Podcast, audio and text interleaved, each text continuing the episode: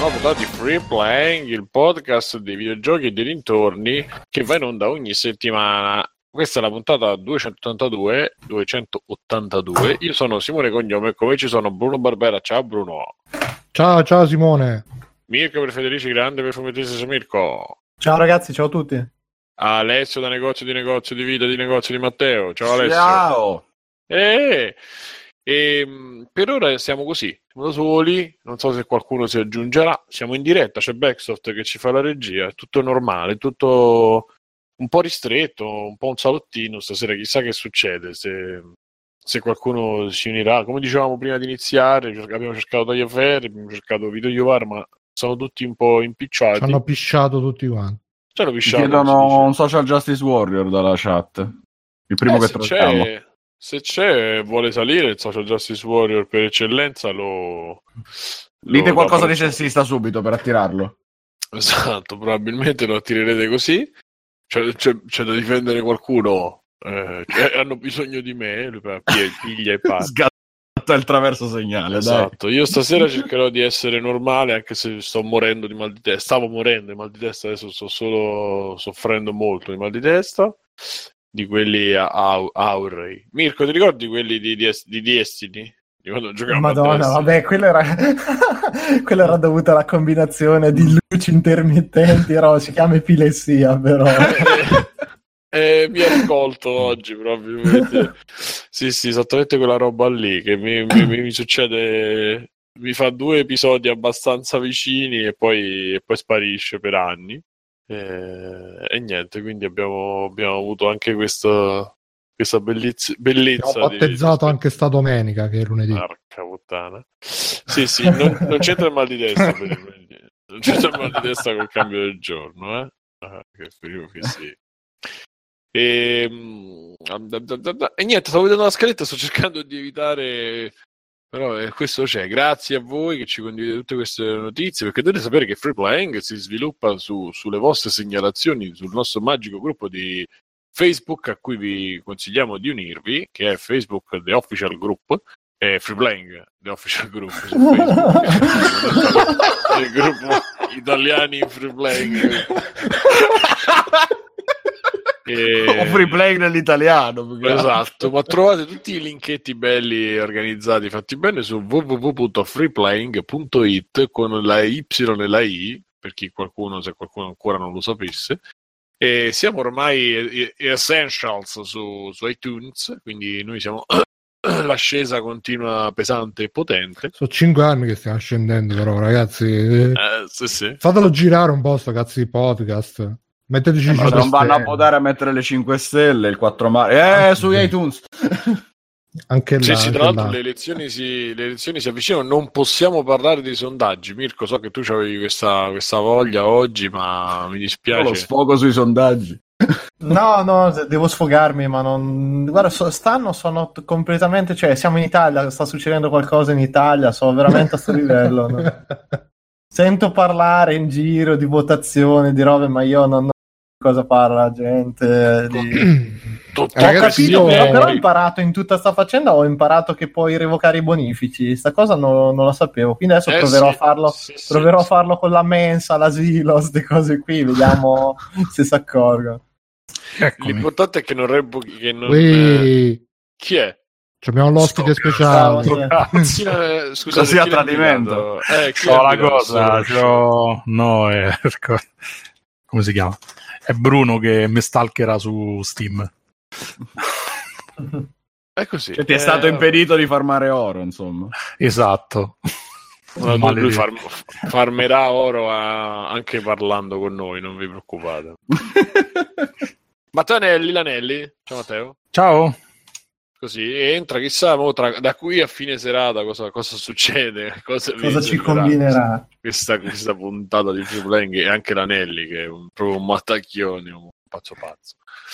E, mm, che di- dicevamo, e niente, il nostro Social Justice Warrior oggi non ci, non ci viene a trovare, no? Perché mi piaceva metterlo in mezzo subito in questa, eh, questa nuova, nella prima news, nella prima Eh, ma anche che Matteo stiamo- si difende bene da questo punto di vista. sì, esatto, quindi con l'occasione andiamo a leggere. E Tagliaferri ci posta sul gruppo di Facebook eh, di Free Flying eh, un certo Alden84 che scrive eh, la seguente eh, lenzuolata di commento su eh, Kingdom Come Deliverance, che sto gioco, tra l'altro io, ma qualcuno l'ha giocato, io vorrei sentire qualcuno che parla del suo gioco. Eh, perché già mi ha rotto il cazzo, come potete sapere. diciamo bene, andiamo bene. È uscito diciamo, adesso una cosa nuova e ci ha già rotto il cazzo. Eh, vabbè, ne, pa- ne parlano tutti. E lasciano lavorare. Tutti. Anche mia madre stamattina mi ha chiamato e ha fatto: Lo sai che su Kingdom Come c'è un bug che voli. E mi mamma, ma che sto morendo, il mal di testa. Faceva, non mi interessa. Eh, e quindi c'è questo Alden che scrive: Questo gioco non dovrebbe essere comprato. Così, sempre così. Almeno ah, l'ha toccata piano almeno metà del suo marketing è stata fondata su quanto based fossero gli sviluppatori, che hanno deliberatamente sfottuto sui social minoranze e categorie oppresse, oltre a ignorarle completamente nel gioco. Un medioevo senza neanche un moro, un gay, e poi pretendono l'accuratezza storica. Eh, però cerchiamo di leggere Sti stronzi. È stata solo voluta è stata solo una voluta omissione per scatenare flame e raccogliere consensi e pubblicità gratuita tra i giocatori razzisti e omofobi, quindi tutti. Comprare Invece che gioco... ha cambiato parere sul commentatore a metà messaggio. No, non ho cambiato parere, non mi ha di leggerlo così perché poi sembra che io sia schierato. Comprare un gioco è a volte un po' come votare. Dobbiamo boicottare uh. la mentalità di Warhols, che è qui l'unica cosa davvero medievale. È possibile che nel, che nel 2018 un, in un RPG non mi venga data la possibilità di scegliere sesso, colore della pelle, genere e orientamento sessuale del protagonista? Devo per forza identificarmi nel classico uomo bianco che combatte e scopa solo ragazze rigorosamente bianche? Oggi una scelta caucasiche, del... caucasiche io direi. Eh? Oggi una scelta del genere è inaccettabile ed è ancora più schifoso come solo pochi videogiocatori sollevino questo grave problema. È Già vero. da tempo software houses che ha sbagliato molto più sensibili avevano capito l'importanza di non opprimere le minoranze, vedere il buon lavoro anche se parziale fatto con la serie di Mass Effect ad esempio. Questo gioco è un vergognoso passo indietro. Ha ricambiato di nuovo opinione a metà, e... metà che dire, io se, vorrei sentire subito Matteo, che so che è un grosso fan di Kingdom Deliverance. Beh, penso che la madre dei coglioni è sempre incinta. Ah, eh. Secondo voi è la piano? La tocco piano. No, vabbè, è, è, un, è un, disadattato questo. Cioè, è chiaro che c'erano i barconi serio? che sbarcavano neri in Europa durante il Medioevo. Lo sai perché forse... A rubarci fossati ha visto Robin Hood, gli è rimasto un presto il nero di Robin Hood, quello con Kevin Costner. C'era anche il nero su, su Robin Hood, un uomo in calzamaglia. Eh. La scena. Sì. Allora, Gonda fino a Sbingi. Uno, due, Cazzo, Mario. Eh, eh. No, vabbè, ma comunque, boh, no, non... io spero per lui che non fosse serio. Ma infatti, eh... secondo voi era serio veramente? Sta... No, guarda, secondo me io non ho seguito la cosa.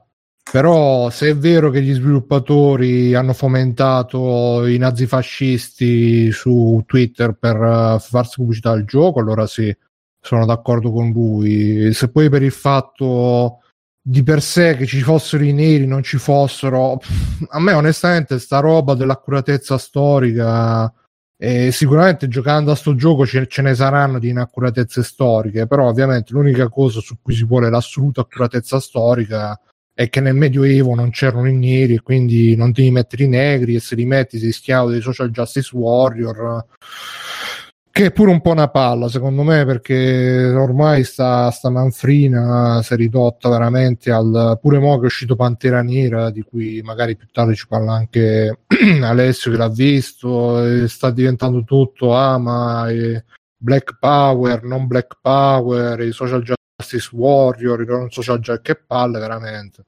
Adesso cioè, dicono che Pantera Nera è praticamente il Trump dei neri. Sì ma che cazzo ma c'è ma che cazzo ti leva a te se dentro a sto cazzo di gioco della minchia che poi alla fine no. sto leggendo un po' di recensioni che dicono tutte che sì sì è bello no, è ecco appunto però è diventata questa cosa allora gamer che devono fare i badass, che devono dire no, nel mio gioco c'è l'accuratezza storica, Crisis 3, 300 fps, tutte queste cose qua devono rompere il cazzo sempre. Allora, però se cerchi escono fuori parecchi articoli che dicono, dicono proprio che gli sviluppatori, io francamente non l'ho seguito perché l'ho inquadrato subito come l'ennesimo gioco piccioso alla eh, Gothic. Se è vero che gli sviluppatori facevano i badass che non mettevano i neri dentro il gioco, allora fanculo, cioè, so, Ma, cioè. Vabbè, però voglio dire, resta sempre in gioco. Voi pensate sì, che sì, tutti beh. i giochi belli usciti finora siano stati fatti da persone che non avevano ideologie diverse. No, no, ma per carità, però non lo vai a usare come strumento di marketing per fare. Ubisoft mise le mani avanti molti anni fa, vi ricordate l'inizio? E eh, infatti, ah, Ubisoft sì. è sì, sempre, sì. sempre, stato un cioè, grande. Il gioco fan. l'hanno fatto negri, alti, bassi. Quindi non rompete il cazzo se manca il negro, se non c'è il cinese. a parte che cioè, nessuno si preoccupa del fatto che la terra è tonda, non è piatta in questo gioco, Infatti. e si preoccupano dei negri. Cioè. Nel Medioevo era piatta. Eh, neanche un morbido. Certo, sa- sarebbe figo. E dice, ok, gioca, seleziona il tuo orientamento sessuale, omosessuale, ok, game over, dai, pro. Appena ti scoprono ti ammazzano, fai te. Morto in culla, sarebbe bello. Poi ci, ci dicono in chat, a parte del marketing, era incentrato sul fatto che fosse ambientato in un medioevo storicamente accurato. Ma sì, Orezzi, eh, che palle pure, cioè, eh, qualsiasi sì, roba... Come... Mh, mm, cioè, e poi... Com- vai, vai, scusa. No, è come i giochi di calcio con la fisica accurata. Che se vuoi giocare a calcio, esco fuori e gioco a calcio. Se vuoi nel eh, Medioevo. Certo, è arrivato Maradona. non mi metto a giocare un gioco storicamente accurato. Che poi, ragazzi, il Medioevo era un po' una palla, diciamocelo chiaramente. Ma che è una palla? Ma che stai di? Scopavano, Senza i draghi. Bevevano, Scopa... ma va bene pure quello. Io facevo che cazzo volevi, nessuno ti diceva niente. Pisciavi e cagavi dove, dove ti trovavi. Sì, sì mangi e... e ma quindi è uno shitting simulator. Parenti, amici, compagni.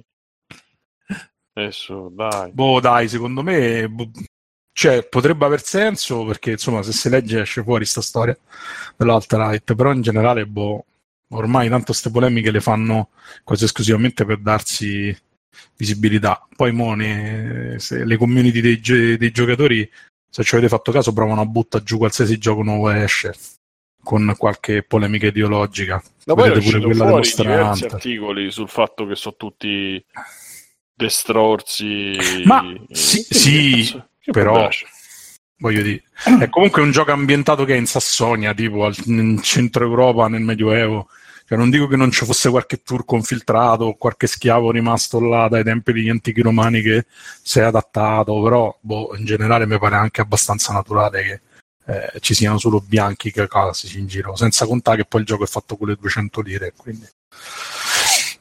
No, ma più che altro se dovevano schiaffarci apposta la minoranza per far vedere che c'era, non lo so, a me pare una Ma metticela, che cazzo te ne frega. Ma capisco mamma. che puoi farlo e sbattertene il cazzo, però effettivamente cioè, quanti mori c'erano appunto in centro Europa nel Medioevo? Ma guarda, eccetera. secondo me ce n'erano più di quelli che pensiamo, però non credo così. Eh, ok, tanto. ma eh, ti immagini come li mettevano? Cioè, mh, li, li andando, dovevano andare a mettere se volevano essere storicamente accurati in centro Europa nel Medioevo. Ma non, non, sono un grande studioso, ma penso che no, più che qui... fargli fare lo schiavo non è che potevano fare. Cioè, dubito no, magari qualcuno qualche faceva... signore nero. No, che ne sai, magari qualcuno faceva il commerciante perché sai, loro c'erano in mano. Eh, il massimo poteva essere una cosa del genere, quelli che vivacchiavano. Che anche all'epoca. esatto. Immaginati il Medioevo con le scelte multiple che vai dal mercato a comprare il cibo, cibolla, purificando. Che no, il gioco, se, c'è il, il gioco sembrava interessante. Fermo, no? Quando respirano, che aspettano che tu scegli. Gioco sembra interessante, poi ho visto che cioè, ho letto che in giro che l'adattamento al PS4 fa cagare, che si gioca bene solo con tastiera e mouse. Ho detto ok, questo è l'ennesimo. Secondo me è più preoccupante l'ideologia che porta ancora gente a fare giochi che si giocano bene solo con tastiera e mouse. Però questo è il mio punto. l'ideologia. Ma dai, sì, perché questo eh, nasce proprio perché PC Master Race. Eh, esatto, no, vabbè, secondo me è più probabile che i negri come... con quelle manoni non riescono a giocare. No, come è nato il titolo, è uno di quei giochi fortemente legato a, sai, il PC come piattaforma di gioco, un po' come la serie dei Gothic, no? Che poi... Ma, si, ma più che Gothic forse è Morrowind, non è quella roba lì? Mm, non lo so, cioè, c'è Boemia dietro, non, non so per, per, quale motivo, però i giochi Mamma. che fa Boemia mi danno sempre l'idea di essere un qualcosa ancorato proprio a quando i giochi per PC avevano le interfacce uomo-macchina che ti facevano venire l'orchite e però tutti dicevano guarda che bello, c'ha milioni di chilometri di mappa, e poi per andarci dovevi sa, ti venivano, venivano dita deformi per poter giocarci bene. Però, e... però l'importante era dire che c'era chilometri di, di, mappa. Eh no, sì, infatti il problema è quello, perché poi eh, ho visto eh, i filmati promozionali e il sistema di dialoghi sembra figo, cioè sembra figo, bisogna vedere poi quanto è profondo. Qui ci serviva il tagliaferri. Tagliaferri, lui, eh. tagliaferri Anelli a parlare di dialoghi che spia l'angoscia, eh? No, no, no, no, io dicevo perché siccome... Da uccidersi. Siccome Simone è un estimatore perché è un gioco per Master Race, eh, volevo vedere che ne diceva. È molto eccitato quel gioco, ha già fatto sì, la seconda run, sta facendo già di... Eh, con l'arciere questa volta che non l'aveva, non l'aveva toccato l'arciere. E... Ah, comunque ho visto una scena di combattimento di sto gioco, è veramente imbarazzante. Sì, sì, no, no, è proprio sotto tutti i punti di vista imbarazzante secondo me. Penso un titolo che comunque ci ha avuto anche bei finanziamenti, tanta sponsorizzazione. Ah, ah parlare di Alessio, scusa per un momento. Però c'ha degli, c'ha degli scorci molto belli sulla natura incontaminata dell'Europa. Del... Sì. sì, no, no, le map, cioè le, gli ambienti sono bellissimi, ma se avete giocato ai vecchi Arma, Operation Flashpoint, queste cose qua Eppure quelli avevano Mirko, delle mappe spettacolari. Sì, io guarda, proprio grande giocatore. Di... Grandissimo. Uh... Grandi giocatore, che, che c'hai? Che... È un po' rumeno. sì, io grandi giocatore, Peroni. Birra di casa mia. Birra di casa mia. Vabbè, no, Mirko non ci ha giocato. Alessio, Operation no, Flash... Sapevo manco che esistesse questo gioco. Guarda, cioè, perché stiamo parlando di una cosa che nessuno ha toccato con mano? No, io parlavo eh, del, delle Era, era un partito. su Kingdom. Free playing, il gioco, il podcast che hai gioco, sì. ah, e ci azzecca quasi sempre. Eh, Comunque, sì, vabbè, infatti. non è che ci vuole male, però eh, pensare bene pensando male. Lo diceva il presidente, presidente Grande. E... Non si stava bene quando c'era lui. Eh, Andreotti, eh, sì, no, quando c'era Andreotti sì, perché mangiavano, mangiavano, mangiavano, mangiavano tutti, tutti eh. eravamo tutti sazi. Che tristezza. Vabbè, eh, sì, sì, vabbè. Dicevamo, mh, mm, il, la, polemica, cioè la, polemica la, la cosa era, era sulla, sulla, polemica riguardo i negri e i gay. I gay. Scusate, non, su, non sul gioco in sé per sé, che io ho visto, ho sentito, ho visto qualche video di bug, c'è cioè uno molto divertente che comincia a volare, non so se avete visto. Quello è molto bello. E se arrivi in un posto e cerchi di prendere, se arrivi in un posto e cerchi di prendere un oggetto a terra, prendi il volo, prendi lo spicchi il volo così, in piedi, cominci ad alzarti e vedere tutto dall'alto ed è molto bello. E, e poi non riesco a capire se è bello o brutto, perché l'unica persona che ha fatto gli screen è Aku, che l'ha fatti con un cellulare che c'ha tutti dei filtri, perché non ho capito. Gli screen col cellulare è meraviglioso. Sì, ma, ma poi fatti con i filtri. Il giorno di Chen. Pure fatti con i filtri e quindi fa questa cosa che non si capisce bene la grafica. Eh, però è, quella è una foto. Quella è una foto. Le foto prese dal gioco no, però quella è una foto. Ok. Ok. Bah, eh, questo la capiranno in pochi. Ok.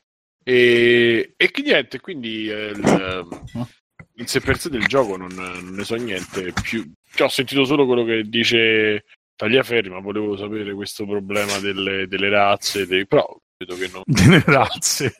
Cosa rollo? L'ebreo, yeah! esatto, andiamo, andiamo, avanti. Visto che siamo in questo clima ilari... Per una boemia vuoi, migliore. Se vuoi, fare, se vuoi fare il tuo sfogo, io ti lascerei subito la parola. Ma con chi ce l'hai con me? Presidente? Mirko. Sfogo? Dai, sfogati, vai. Mi sfogo, mi sfogo. Allora, niente, va bene, ragazzi. Sto passando dei giorni veramente eh, tesi, tesi dal punto di vista lavorativo in una maniera che penso mai successo in vita mia ad arrivare a questi livelli. E... Hashtag sfide lavorative. No, altro che sfide lavorative. Qui è proprio una guerra, il Vietnam in questo momento. Vabbè.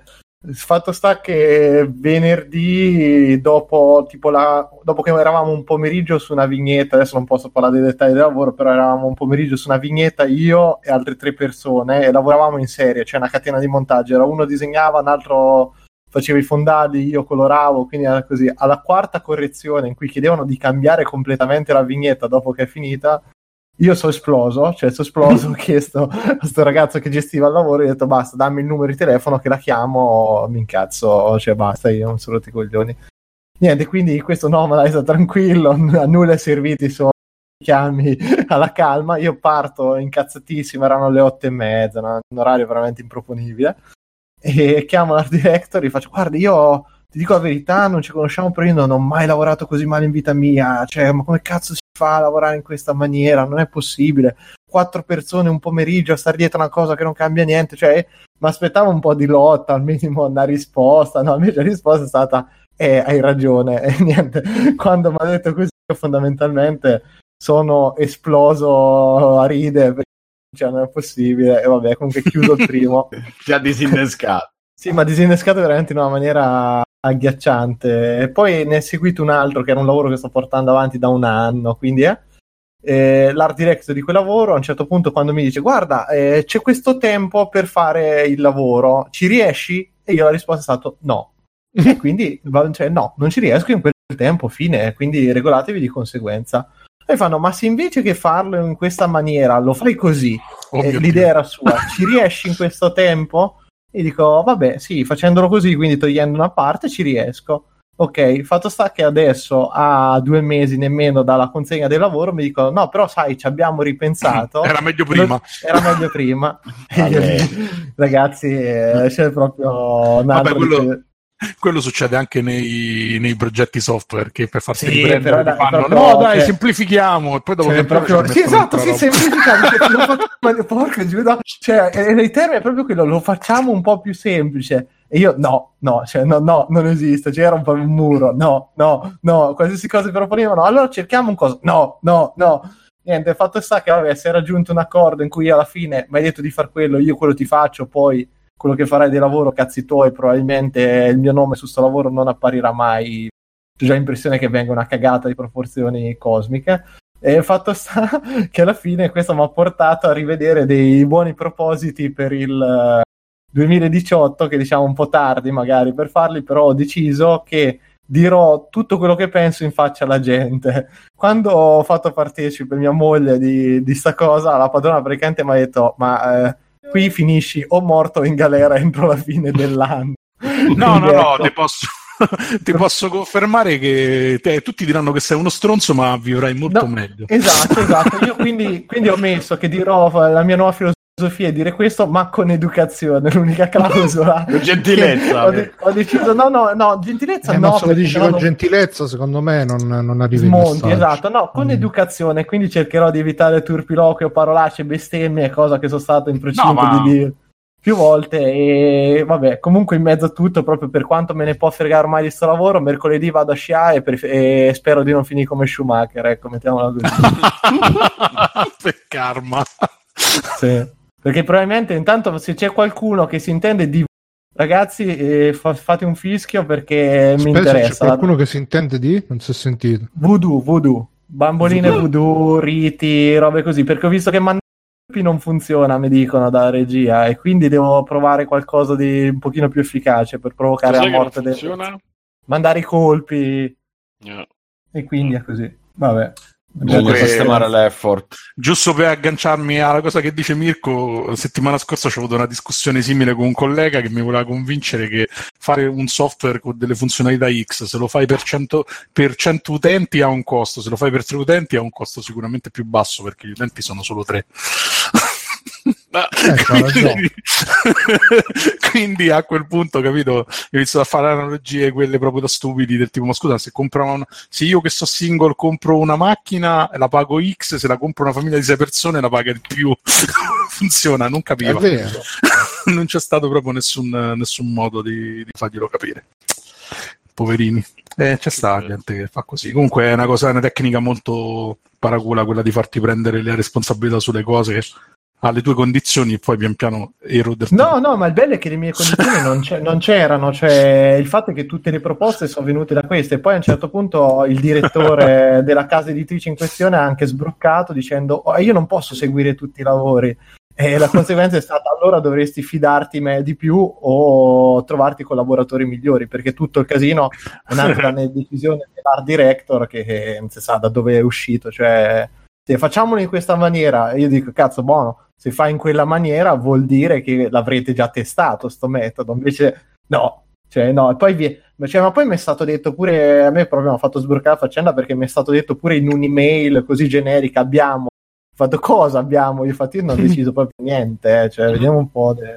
proprio vabbè, follia. Quindi ragazzi, mi vedete con una bandiera fatta di, ca- di tavola, disegno, revolver in mano, insomma, insomma. Tanto in zona tua è eh, qui, qui ce l'abbia qui.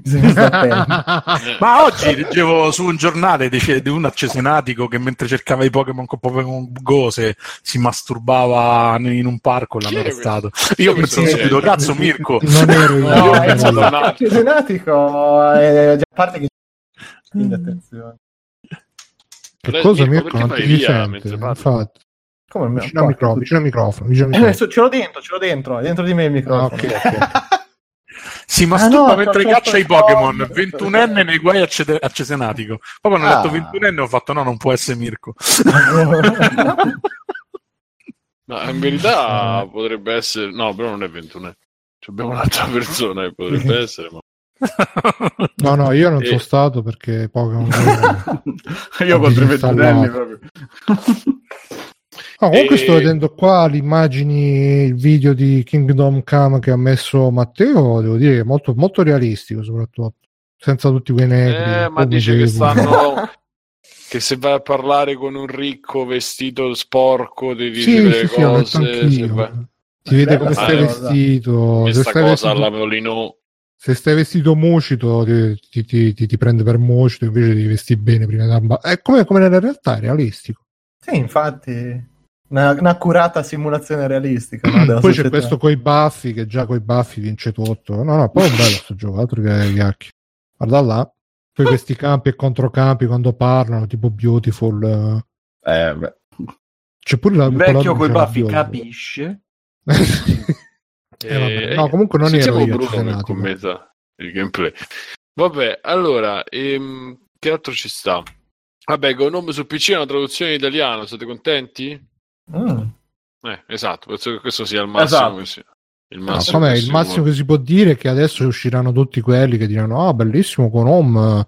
Eh, ci ho giocato adesso grazie alla traduzione italiana dei ragazzi di e metteranno i nomi di qualche gruppo poveraccio che l'ha tradotto e, e, tutti riscopriranno questo gioco e ovviamente Simone lo sai anche tu la, la, cosa più brutta dopo il gioco nuovo che esce tutti ne parlano e il gioco vecchio che esce la traduzione tutti ne parlano o no? Come con è successo io... con Life is Strange. Eh, eh. Proprio, proprio, tu pensavo che mi capissi in questo. Ma io... Pensa quando è uscito Life is Strange tutti dicevano Oh, Max, Chloe. No, io per fortuna me la sono saltata quella cosa perché l'avevo giocato in inglese e quindi non, eh, la cosa non, non, proprio non ci ho pensato. Tra l'altro mi pare che io lo giocai in italiano, non è possibile? Life is Strange? Boh. Ho preso C'è la traduzione in anteprima. No, può essere pure che ho giocato in inglese, ma, ma vabbè. Ti ricordi un po' offuscati. Life, eh, Before the Storm è in italiano sicuro. E Life is Strange non ricordo, forse che fosse in inglese o che lo tradussero nel frattempo perché... Boh, oh, sì, cazzi, non è importante. Però come siete e... hipster, ragazzi, la traduzione vi permette di raggiungere un pubblico ancora più vasto, dov'è il problema? No, infatti nessun problema. nessun problema. Secondo me è brutto. è finito modo di imprecare Bruno contro quelli che lo scopriranno adesso. Vabbè, fatti loro, scusami, non è un problema per me.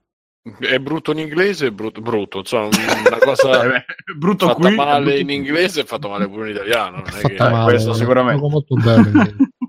sì, sì, con le persone che hanno gli armadi uguali. Da 0 a 99 eh. anni hanno i stessi armadi delle cabine armadio che sono degli appartamenti con dentro non è un gioco giacche. che va giudicato per queste robe superficiali va ah, giudicato ma... per altro eh perché è lesbica ah no perché è lesbica vabbè comunque Manco troppo poi. Eh. Pure io che metto a fasti discorsi qua.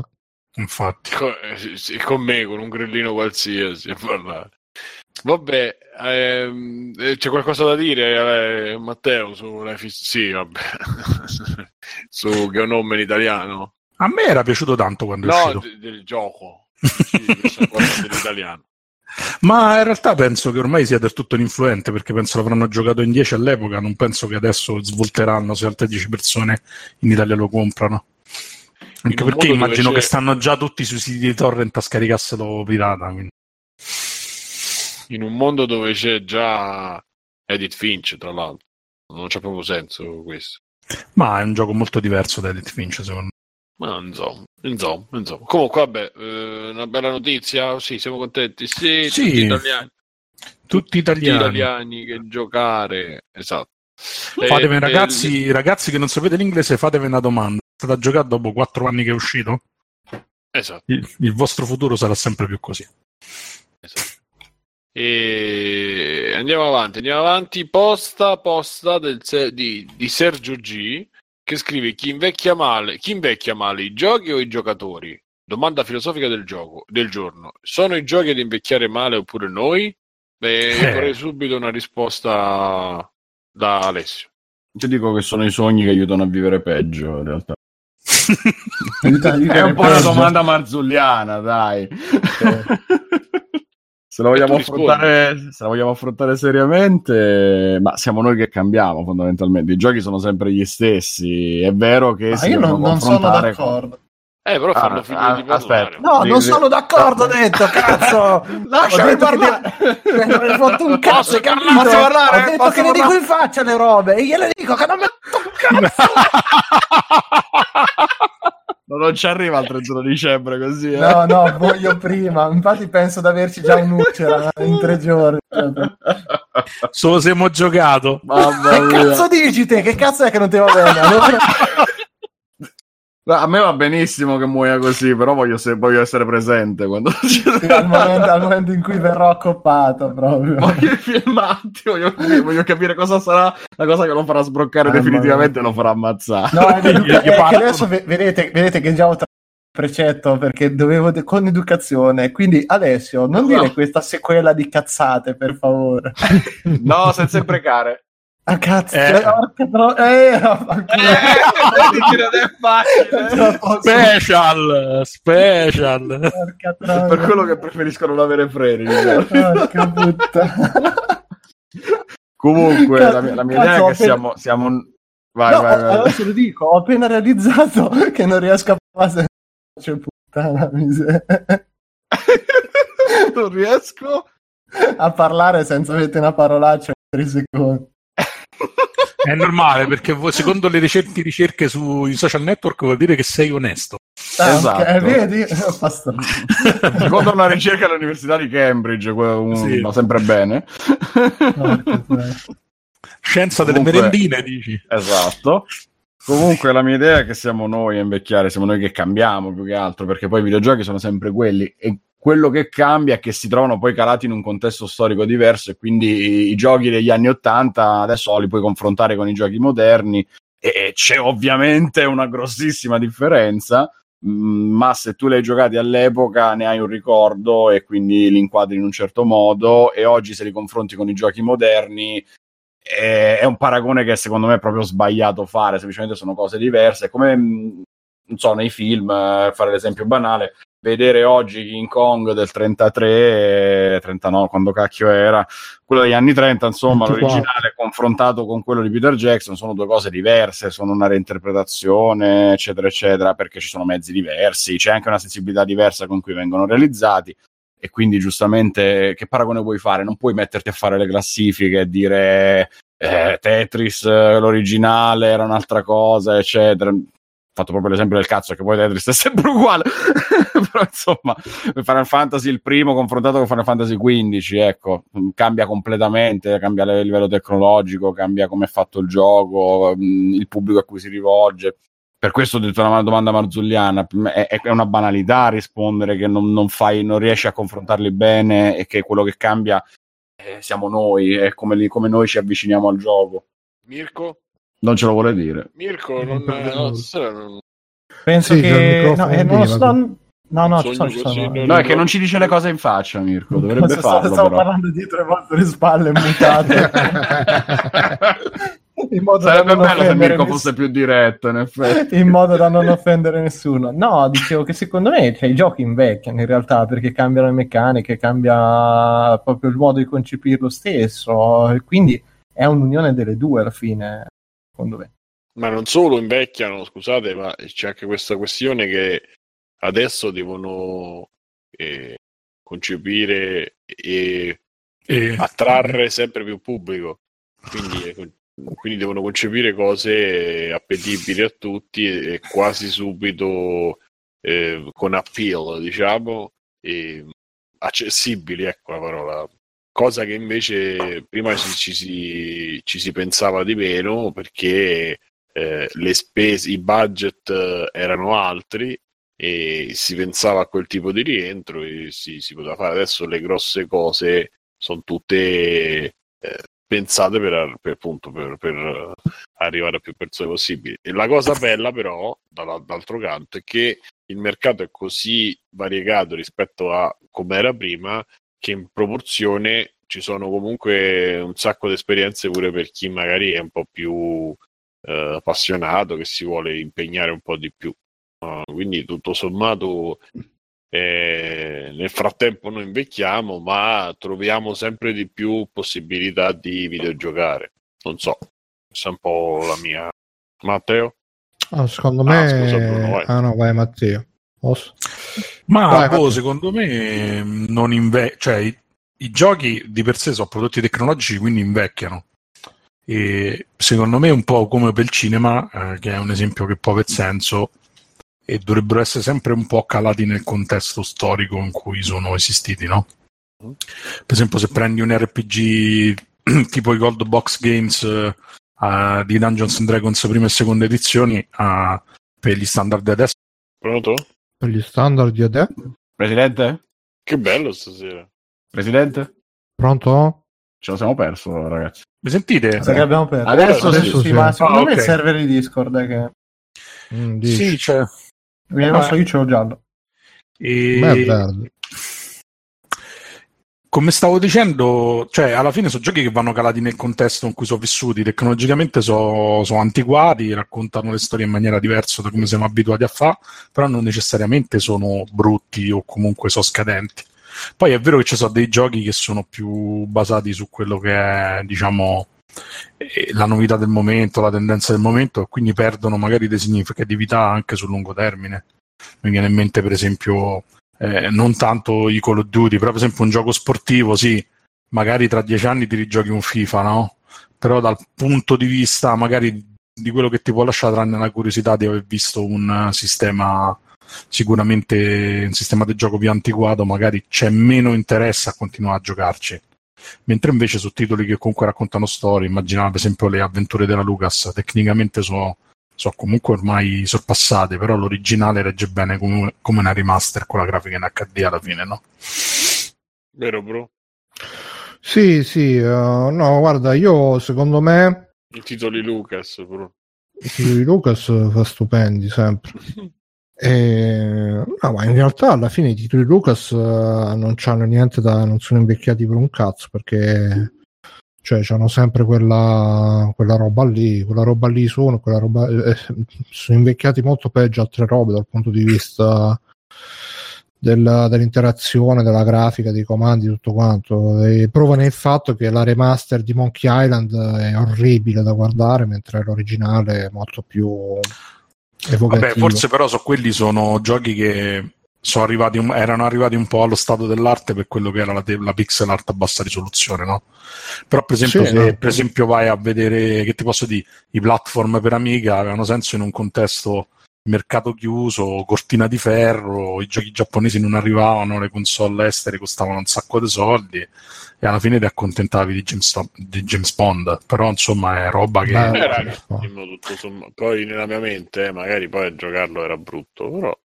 No, poi le, mm, pure Zul, che era un altro gioco che era di un legnoso assurdo, però nel contesto in cui c'era l'amica in quel periodo era considerato qualcosa di quasi imprescindibile. O Super Frog oh. che invece purtroppo andrebbe bruciato. Secondo me è sbagliato il concetto con cui vengono percepiti i videogiochi, ma diciamo l'intrattenimento in genere, no? Perché un po' succede anche con la musica. Ci stanno dei, dei generi che sono necessariamente diventati classici, ma tanti altri che non se li caga più nessuno perché sanno di vecchio. Ma lo sai perché? Eh. Io sono arrivato a questa conclusione.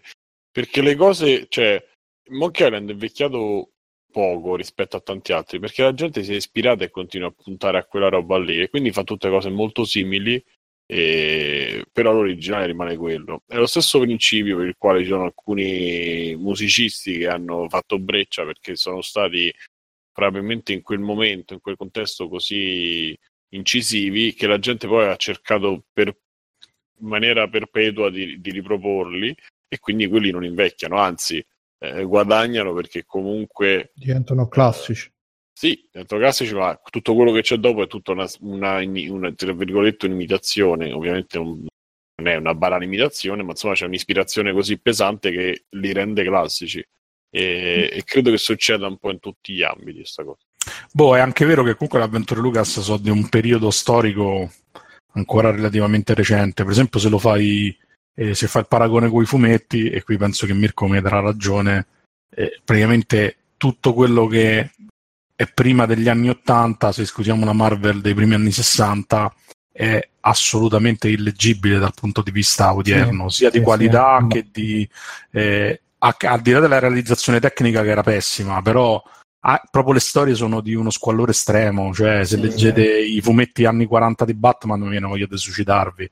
Cioè ce ne sta uno in cui Batman eh, manda, infer- manda, praticamente una lettera a cui un malvivente doveva rispondere per fermo posta e lui si presenta là e lo arresta, roba...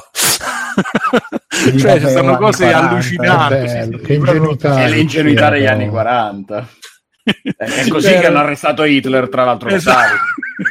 ah, io tra, tra, Batman così e Batman invece quello anni 90, tutto sempre, ah ma hanno ammazzato i genitori, come sono triste, cazzo, non riesco, eh, preferisco Batman eh, fermo posto. Che il fermo posto. In, in realtà lì forse... Intendi te, eh. Lì in realtà sì, poi ce l'ho pure su Facebook, c'era una cosa un po' più complicata, in pratica alla fine era... Cioè, no, avevo, avevo, copiato la cosa, avevo copiato la vignetta, l'avevo messa su Facebook perché praticamente era Bruce Wayne che chiedeva una cosa a nome di Batman a un fermo posta che mandava lui. Cioè una cosa proprio che l'avrebbero scoperto in 30 secondi che lui era Batman, se fosse stata una storia vera. Cioè sono proprio cose allucinanti. Ma al di là di questo, però, poi tu li vai a calare, per esempio, nel contesto cinematografico dell'epoca che è poco noto perché gran parte dei film pulp del periodo sono andati persi, no? però se lo cali nelle riviste anche che c'erano all'epoca, e in realtà era assolutamente in linea con quella che era la qualità della narrazione popolare dell'epoca. Quindi alla fine forse sai, le avventure Lucas un po' perché sono sopra la media, ma non, non solo, eh, ce ne sono molte altre, metti anche quelle da cocktail, anche se molto diverse, la cocktail, scusate, quelle francesi. E comunque si difendono bene ancora oggi. Cioè, è proprio un discorso, secondo me, di contesto che, che spesso le persone. E anche perché all'epoca comunque erano robe che avevano un budget che oggi se lo sognano. Cioè, all'epoca sì, esatto. mettevi, mettevi, animatori, grafici, uh, scrittori, tutto quanto, e ci tiravi fuori Monkey Island. Oggi magari al massimo. Ma in realtà non era, non era proprio così, eh, Bruno, comunque. Perché se te... Sì, no, no, non è che me lo sono inventato io. Se nelle, tipo nei commenti di The Day of Tentacle a un certo punto dice proprio che loro avevano questi dentro, tipo uno, ah io la prima volta che facevo le animazioni non le ho mai fatte in vita mia, però c'era bisogno di quelle, quindi lo fate. Cioè non è, è che forse avevano tempi, modi Mm-mm. più accessibili rispetto adesso, però insomma non è che era proprio sto spiegamento di forze. Ma secondo me era anche il processo che era più creativo e meno sì, industriale. Eh. Sì, sì, quello sì. I quattro ragazzi nel garage. No, comunque per rispondere alla domanda che ci fa se, invecchia- se invecchiano male i giocatori e i giochi, secondo me invecchiano male i giocatori, senza ombra di dubbio, perché cioè, mm, ne vedi un sacco, soprattutto nei gruppi di retro gaming. Eh, metti cazzi quel gioco, eh, quanto era bello, che stanno lì sempre con sti cazzo di due o tre giochi, tra cui anche Monkey Island, ovviamente. sempre dire quanto era bello, quanto era bello, ti ricordi quanto era bello, quanto era che palle, mamma, ma se non invecchiare male quello. Soprattutto no. quanto rompono il cazzo i giocatori più che adulti che si lamentano che non c'è più la creatività, che ci sono le remaster, che ci sono le cose mm, e che hanno smesso magari di giocare da 10-20 anni, eccetera, sì. però devono sempre stare sotto i commenti, le notizie, a scrivere ah, creatività portami via, Cristo che odio. Vabbè, quella è un po' la cosa del Nintendaro, però. Qua, eh. Dai, un po' sì. Vabbè, però il Nintendaro è anche giustificato perché alla fine gli fanno una remaster del gioco Nintendo, quello ha 10 giochi a generazione, si può giocare, gli fanno una remaster, se ne è fottuto uno, no? no, perché il vero Nintendaro deve ricomprarli tutti per ogni formato. Quindi è un problema più che altro di portafoglio. È tipo me comunque... che se me lo fanno per qualsiasi piatto me lo fanno per forno a microonde. Esatto. e comunque anche i discorsi appunto come quello su Kingdom Come, cioè io mi ricordo quando leggevo Zap eh, da bambino il massimo era ah ma la tipa della classe non me... manco non me la vuole dare no? non mi considera cioè erano, erano questi discorsi belli puliti sinceri schietti no queste robe di adesso, di politica, social justice warrior, i negri, Trump. Erano eh, robe che, che, ce le sognavamo all'epoca e siamo veramente invecchiati male come categoria. E, e l'inizio di tutto è stato Ape Car che su Mega Console, quando elessero Silvio, cominciò a dire: eh, Si è visto che qua in Italia nessuno capisce un cazzo, l'ha letto Berlusconi. Grande invece, eh, invece, vediamo dove è ancora oggi Silvio. Eh, diciamo pure a Tiziano non ti ha voluto manco il Movimento 5 Stelle. Lo sapete che si è candidato a Pecaro? no, io non sapevo niente di sta cosa. Ah, sì, sì, Tiziano Dognutti ha fatto, cioè, l'ha fatto per Repubblica, quindi è stato, diciamo, un, tra virgolette, esperimento sociale. E ha provato a candidarsi nelle parlamentari e poi ha fatto un reportage su come funziona. In maniera anche Beh, molto no, bilanciata. Sono contento lui... per lui che è finita Repubblica da Game Console, quindi da... No, no, Bene. ci sono un po' di anni che sta si occupa di tecnologia e segue il Movimento 5 Stelle come, come tecnologia. No, sì, diciamo, le, le, gli hanno appioppato perché all'inizio doveva essere il partito della rete, no? Ah. Poi è finito. Però, insomma, no, devo dire, è, bravo Tiziano. Ragazzi, ma voi chi votate il 4 ecco marzo? Qua. Così? Io, Io non andrò a votare. Eh, bra, bra, grande, allora mi, mi togli la coscienza perché Pure io la vorrei votare, però andare fino a casa per andare a votare. Però per fortuna la vota già Matteo, quindi a posto. Uno che eh, la vota, cioè, sei tranquillo adesso. No, anzi, ragazzi, se qualcuno che ci ricordare che, sì, che c'è Tabacci. Ah, ah, ah, Vabbè, che, c'è, che c'entra? Se fai così eh... non dovresti votare nessuno. Ragazzi, se qualcuno ci ascolta, non sapete chi cazzo votare, votate la Bonino e, e scrivete io voto la Bonino per Bruno, hashtag, così fa, mi, mi, pulisco la coscienza che mi scocci di andare a votare. Basta, volevo fare solo questo appello. Mirko, Poi, per carità, il voto è segreto, eh. Ma io, io voto per il miglior offerente, quindi se c'è qualcuno che è interessato, effettivamente. Forse è la cosa migliore. Sì, oh, ma scusa, devo, se almeno posso Posso pa? Eh, ha parlato in francese? Hai detto posso pa? Se posso guadagnarci qualcosa, perché no? Giusto. Alessio? Eh, io sto vivendo il dramma. Alessio, non so veramente dove sbattere. Alessio, M. Bonino per l'Europa, Alessio. anche perché Vai somiglia canne, al professore di Alessio. Futurama. Sì, esatto, ho visto la vignetta, è uguale. È bellissima, l'ho ripubblicata l'altro giorno, è stupenda, è uguale, lui con la parrucca è, be- bellissimo. Adesso ti fai le canne, nessuno ti rompe il cazzo. E, Ma io non fumo! E incominci, incominci. Sì, la... Ma vuoi, mettere, vuoi toglierti la possibilità di farti le canne?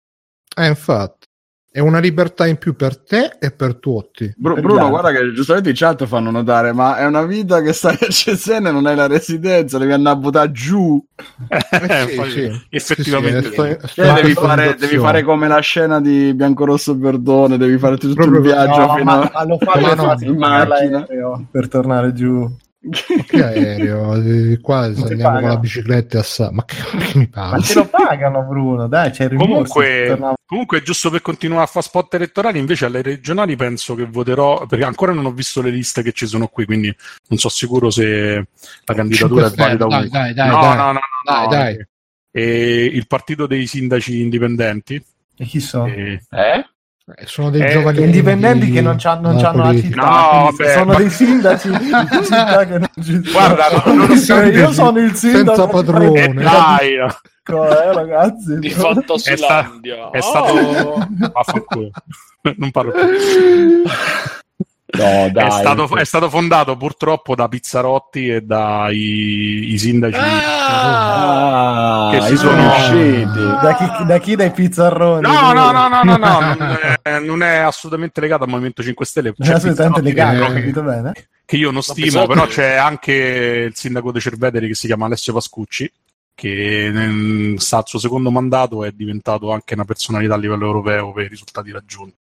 E devo dire la verità, ha dimostrato un po' che si può fare politica anche senza fare populismo e non essere legato a un partito. E all'epoca. No, no, no, però è, è una persona veramente notevole. Se si candida, eh, non ho capito se, se sono operativi da queste elezioni o per le prossime. Alle Scusa, ma regionali sicuramente. Come il caffè? Alessio, Alessio Pascucci, sì. Eh, ma Eh? Eh. fo- fosse stato Saikaf potevo ancora capire, ma Pascucci. No, però in generale eh, sono rimasto stupito perché all'epoca se la giocava con i 5 Stelle, che come sapete qui è feudo 5 stellista. Infatti adesso c'è Forza Nuova che attacca manifesti ovunque e Casa Pound idem. Dopo. Ah, Quindi eh, Oh, Solo ma noi- ve, l'ho raccontato, ve l'ho raccontato che qui c'è stato Povia la settimana scorsa no, No! Sì, Madonna, sì, sì. quello è il nuovo Immigrazia! Sì, Quello aspetta, aspetta, è no, aspetta, Ricky vi Benson. dico sta bellezza che allora intanto ha fatto un concerto acustico in una chiesa sconsacrata Oh, per farvi grandissimo. capire i posti ci, ci facevo io i service Liberi, audio quando facevo scegliere, militare. Quando facevo l'obiettore per farvi capire che- tipo posti a sedere 50 di tanto comunque sul manifesto del, del Tra concerto occupati ancora dalle vecchie che stavano aspettando Sì. dell'ultima messa. No, e anche il, posto, e anche il posto dove hanno cagato sulle tende, io ho dovuto pulire quando facevo l'obiettore. anche questa è un'altra Che storia. bello. E comunque, eh, 50 posti seduti sul manifesto c'erano tutti i simboli elettorali a cui fa capo Povia, che adesso non mi ricordo se c'era Forza Nuova, Alba Dorata e chi altri. Solo che la, la gente, la gente si è incazzata e quindi tutti i cartelloni che c'erano in giro, manifesti e robe, avevano tipo strappato, cioè avevano censurato le- i simboli dei partiti a cui faceva capo. Bellissimo, cioè proprio. Disobbedienza civile proprio. Sì, quindi qualcuno, capito, ha attaccato tutti i manifesti, poi qualcuno è passato a staccarli, cioè a grattare via da- le... per modo che lui possa Le andare a cantare. vergogne. Cioè per guadagnare probabilmente tre posti, non so quanti. Bah. Liberi di scegliere, scegliere, scegliere. Grande, grande Liberi. Povia. che Mamma mia. individuo grottesco. È un che genio, non, non lo capite, è un genio. Chissà che gli sarà successo nella vita. per- Ma che Fa è le successo? canzoni- Tante cose brutte, ragazzi. Chiaramente era gay. Comunque fa le canzoni di propaganda con... Credo che non basti essere gay per diventare così, eh. No, è troppo stato. poco. poi, no? No, è troppo, è troppo poco solo quello. Ah, dici che è uno di quelli che è guarito dall'essere omosessuale Eh, lui è- una bruttissima gay, la sua- persona. È la sua Perché ne è successa di ogni, sì. Era gay, davvero? È una Non canzone che andò a Sanremo. Che Cazzo campi, mannaggia. No, Luca era gay, lo so, ma non sapevo che era ispirato a lui. Ma no, che era gay? era una mia battuta. Lui ha Ah. detto che è una storia del suo amico Luca, come quando dice non so. C'ho un amico che ha un problema all'ano, no? Esatto. che sai, non riesce ad andare con le donne. la se- Però è un amico mio, no? Che cons- Dice uguale. Esatto, esatto. esatto. E vabbè, andiamo avanti, andiamo avanti. Mamma mia, ma non... eh, Ni- ni- na- na- na. Eh, sto leggendo, sto... per qui come caschi, caschi male, diciamo. Dai, dai. leggiamo Caschi del banale, dai.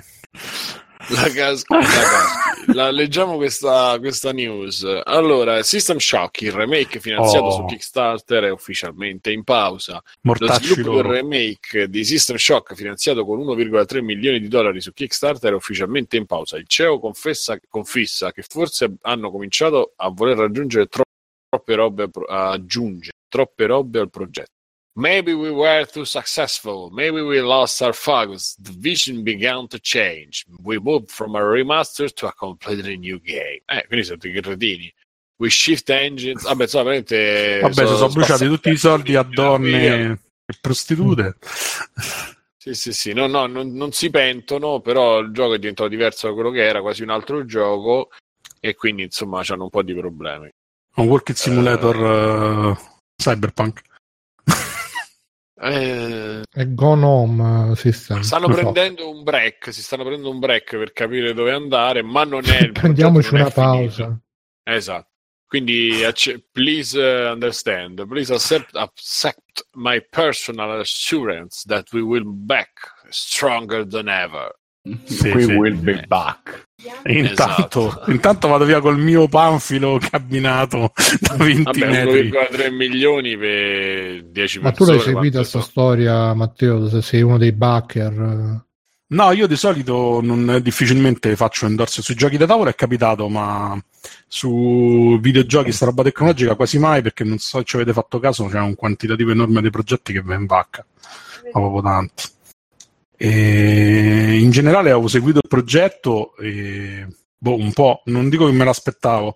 È anche vero che da come era partita erano partiti molto bene, perché loro volevano fare una versione quasi ortodossa del vecchio, de, del vecchio System Shock con una tecnologia più moderna.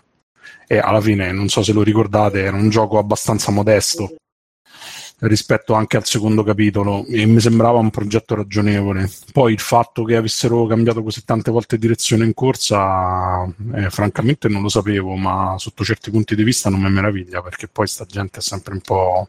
Mm fanno il passo più lungo della gamba, diciamo. No, okay. magari si aspettavano, sai, gente che magari sognava da tempo di sfondare nel mondo dei videogiochi, persone che si mettono in proprio. Allora a quel punto c'è un milione di dollari, prova a fare il passo più lungo della gamba nella speranza che qualcuno ti finanzia, no? Per fare qualcosa di più figo. Però poi dopo... Invece beh. niente dell'orizzonte. Eh sì, il problema è che, che, da quello che hanno detto, cioè da quello che scrivono non c'hanno proprio niente, quindi eh, cioè, o ridaranno i soldi indietro. Poi, francamente, non, non, ho capito bene se Kickstarter i soldi non te li dà, cioè te li dà nel momento in cui tu fai e rilasci qualcosa. No, no, no, te li dà quando sei finanziato, sei finanziato, c'hai i soldi. E si eh, possono fare il progetto. Sono fai il progetto basta, cazzi. Eh, ah, misero tempo fa la roba che devi scrivere Kickstarter i pericoli gli imprevisti no. da avere, devi specificare che comunque non è un pre-order, eccetera, eccetera, e quindi vaffanculo. Yeah. Eh, sai, sai, quante, sai, sai, quanta gente è stata truffata così? Eh? No, ma sui, sui videogiochi non dico che all'ordine del giorno, però Qual- quanta povera gente, quanta ah, povera no, gente è rimasta senza risparmi di una vita per, uh, eh, vabbè, finanziare le robe. Eh, io, le, io ne conosco assai. Comunque dice Doctor che compratevi Prey e state a posto, ormai ve lo tirano dietro. Quindi il parere ufficiale... Beh, da solo può diventare tazza. Eh sì. Come puoi diventare tazza? Ti sì, puoi trasformare in tazzina del caffè. Pre. È presente Terminator quando dice ma puoi diventare anche tazzina del caffè? E, e lui ci diventa. Così. Cazzo, esatto. che giocone che mi sono perso, raga. Che non lo puoi recuperarlo, te lo tirano dietro. Te lo tirano ma... dietro, lo stavo tirando dietro adesso. Matteo. Raccontatemi un po' di System Shock, va. Quello originale? Eh sì. Non no, hai... del remake. non ha mai giocato System Shock?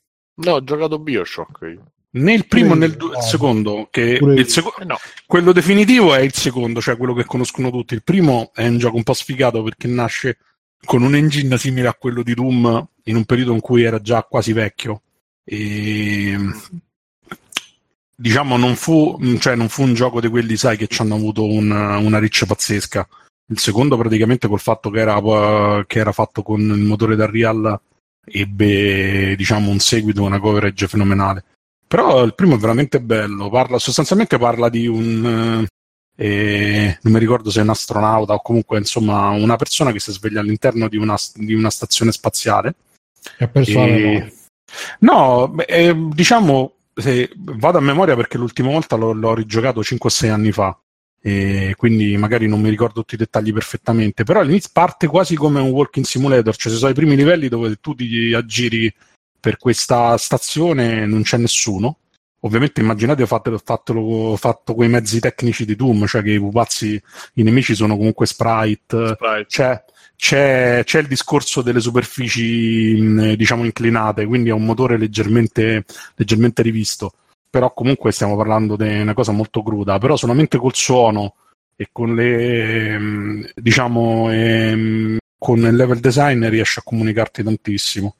La cosa particolare è che appunto tu conosci questa intelligenza artificiale che all'inizio pensi che sia tua alleata e poi alla fine si scopre invece che è l'artefice de- eh dello sterminio di tutti. E vabbè, è un gioco di vent'anni fa, Santa Madosca. eh, io non l'ho giocato. Eh, ma quindi ah. vedi che siamo noi che invecchiamo. Eh, eh, tu non l'hai spoilerato, eh, io potevo giocarlo adesso. E me, me no, guarda, io al 2 ci ho giocato praticamente quando è uscito. L'uno ho ripreso. Eh, la prima volta penso ci ho giocato una decina d'anni fa e l'ho rigiocato pure ultimamente perché ha un'atmosfera talmente mh, calibrata bene che nonostante aveva dei mezzi tecnici veramente rudimentali, ti sapeva proprio comunicare e tensione, cioè capi- c'era sempre qualcosa che non quadrava in tutto il contesto del gioco che poi pian piano si svela. Che era che non avevi messo i driver della scheda video? no, no, no, no, no, proprio che ne so, anche Shodan, l'intelligenza artificiale, all'inizio ti parla con una voce sostanzialmente femminile, pian, man mano, ma più vai avanti iniziano ad avere, avere sempre più glitch eh, mentre ti parla. A me e... ricorda sempre qualcosa. È il finale di Metal Gear Solid 2. No, no più che altro, eh, guarda, Bio- Bioshock c'ha un contesto diverso, ma la trama è la stessa. Ma a me ricorda Portal, però beh. Ah, anche sì, sì, sì, sì, ma Portal è chiaramente ispirato. Cazzo, ragazzi, Portal è bellissimo. Così vorrei dirlo. Bellissimo. Mm, vado veramente.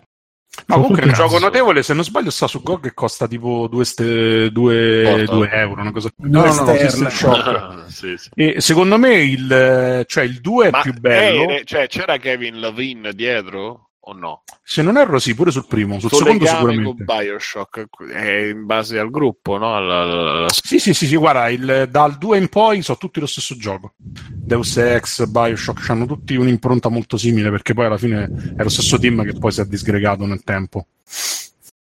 Lo sai Matteo che io non ho giocato neanche il Deus Ex originale. Deus Ex originale è un altro di quei giochi che mamma mia che bello. Sì, il primo è molto bello. Molto bello perché è stato uno dei primi giochi che poi usava le location in maniera permanente, cioè all'inizio tu parti immaginando il classico FPS che hai i livelli e invece poi continui a tornare nelle stesse zone più volte e ti dà proprio l'idea, ovviamente con, che ne so, eh, mappa leggermente cambiata, tu, tutti gli NPC che hanno routine diverse e quindi ti dà proprio l'impressione di stare all'interno di un mondo abbastanza verosimile. Poi c'ha delle chicche pazzesche, tipo che um, in una delle prime missioni ti può capitare di entrare nel bagno delle femmine, no? E se nel frattempo mm. parli con qualcuno che sta nel bagno delle femmine, dopo qualche missione vieni chiamato dal capo di questa specie di FBI cyberpunk che ti dice: Guarda, ci sono arrivate voci che tu vai nei bagni delle donne, qualcuno si è lamentata. è meglio che lasci perdere. No, no, ma c'ha un'immersività spettacolare. Poi ci sta sto tema, diciamo, Matrix dieci anni prima sul fatto che tu alla fine sei una specie di Gesù Cristo moderno che sacrificando ti darai in qualche modo. Sì, c'è, c'è, il tema del fatto della scelta multipla sul finale, no? che è sempre stato tipico dei vari, dei vari Deus Ex. Però sostanzialmente come la metti la metti, tu deciderai quello che è il futuro in qualche modo dell'umanità. È, è veramente bello. Sì, poi c'è sta, se, se cercate in giro ci sono parecchi articoli che parlano, lui sì, è JC Denton, ci sono tutti i personaggi protagonisti che hanno una, come si chiama? E hanno questo nome con le due iniziali che richiama sempre eventuali personaggi, vari personaggi del Vangelo in qualche modo.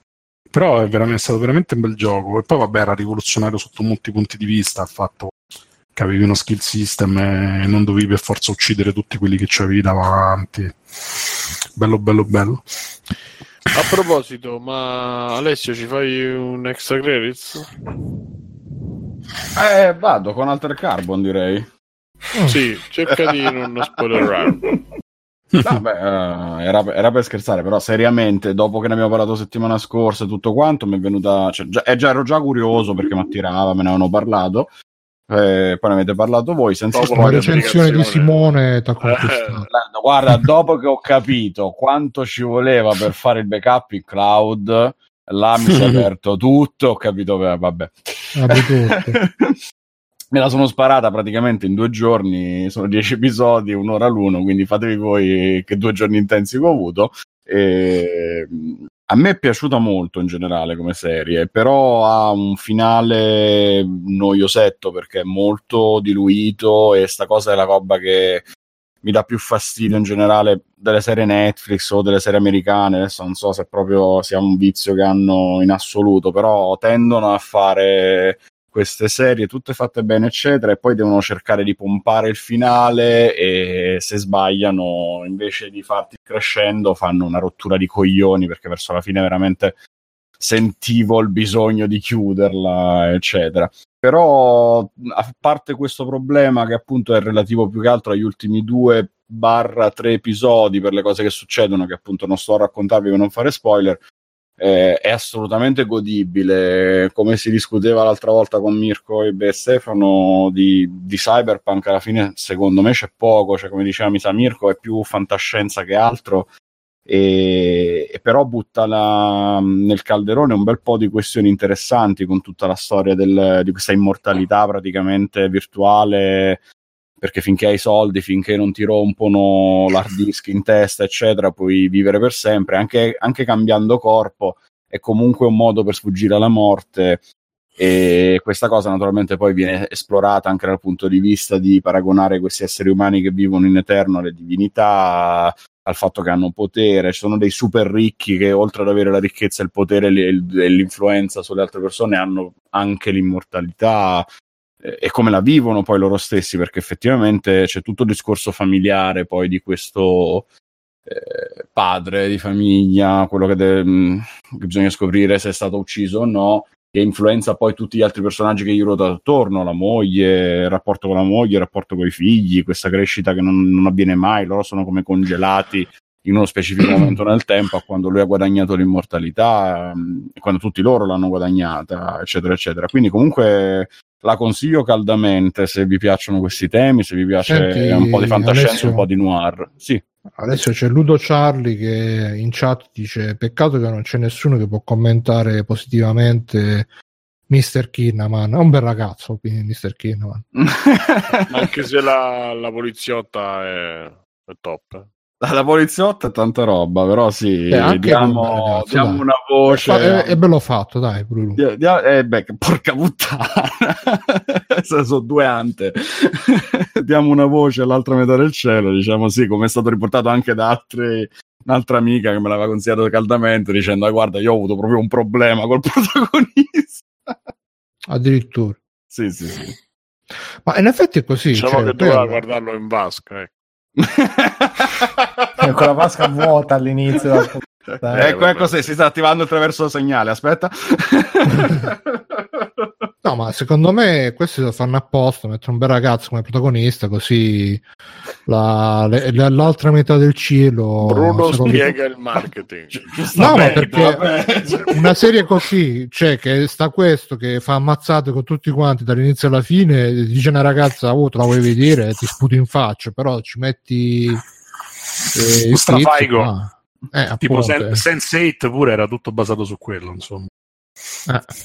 Sì, però Sense8 era scritto molto bene, girato meglio, quindi vabbè. Ah, no, io Altered Carbon non ho visto, quindi paragoni. No, no, ma non erano paragoni. Però, insomma, Sense8 era un dato di fatto.